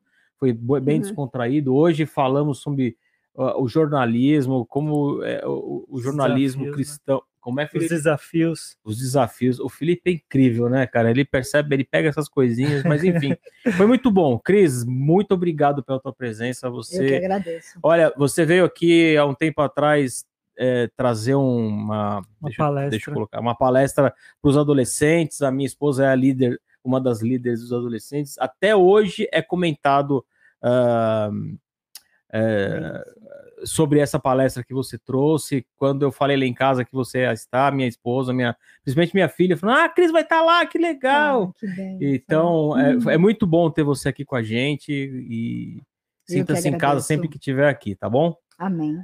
Foi muito bom, Cleverton e Dani, vocês são incríveis. VNCast. Olha, teve uma pessoa aqui que falou: Lemo, gostei do nome do canal. Eu quero dizer que eu também. muito bom. Muito bom. O Vitor tá dizendo aqui, ó.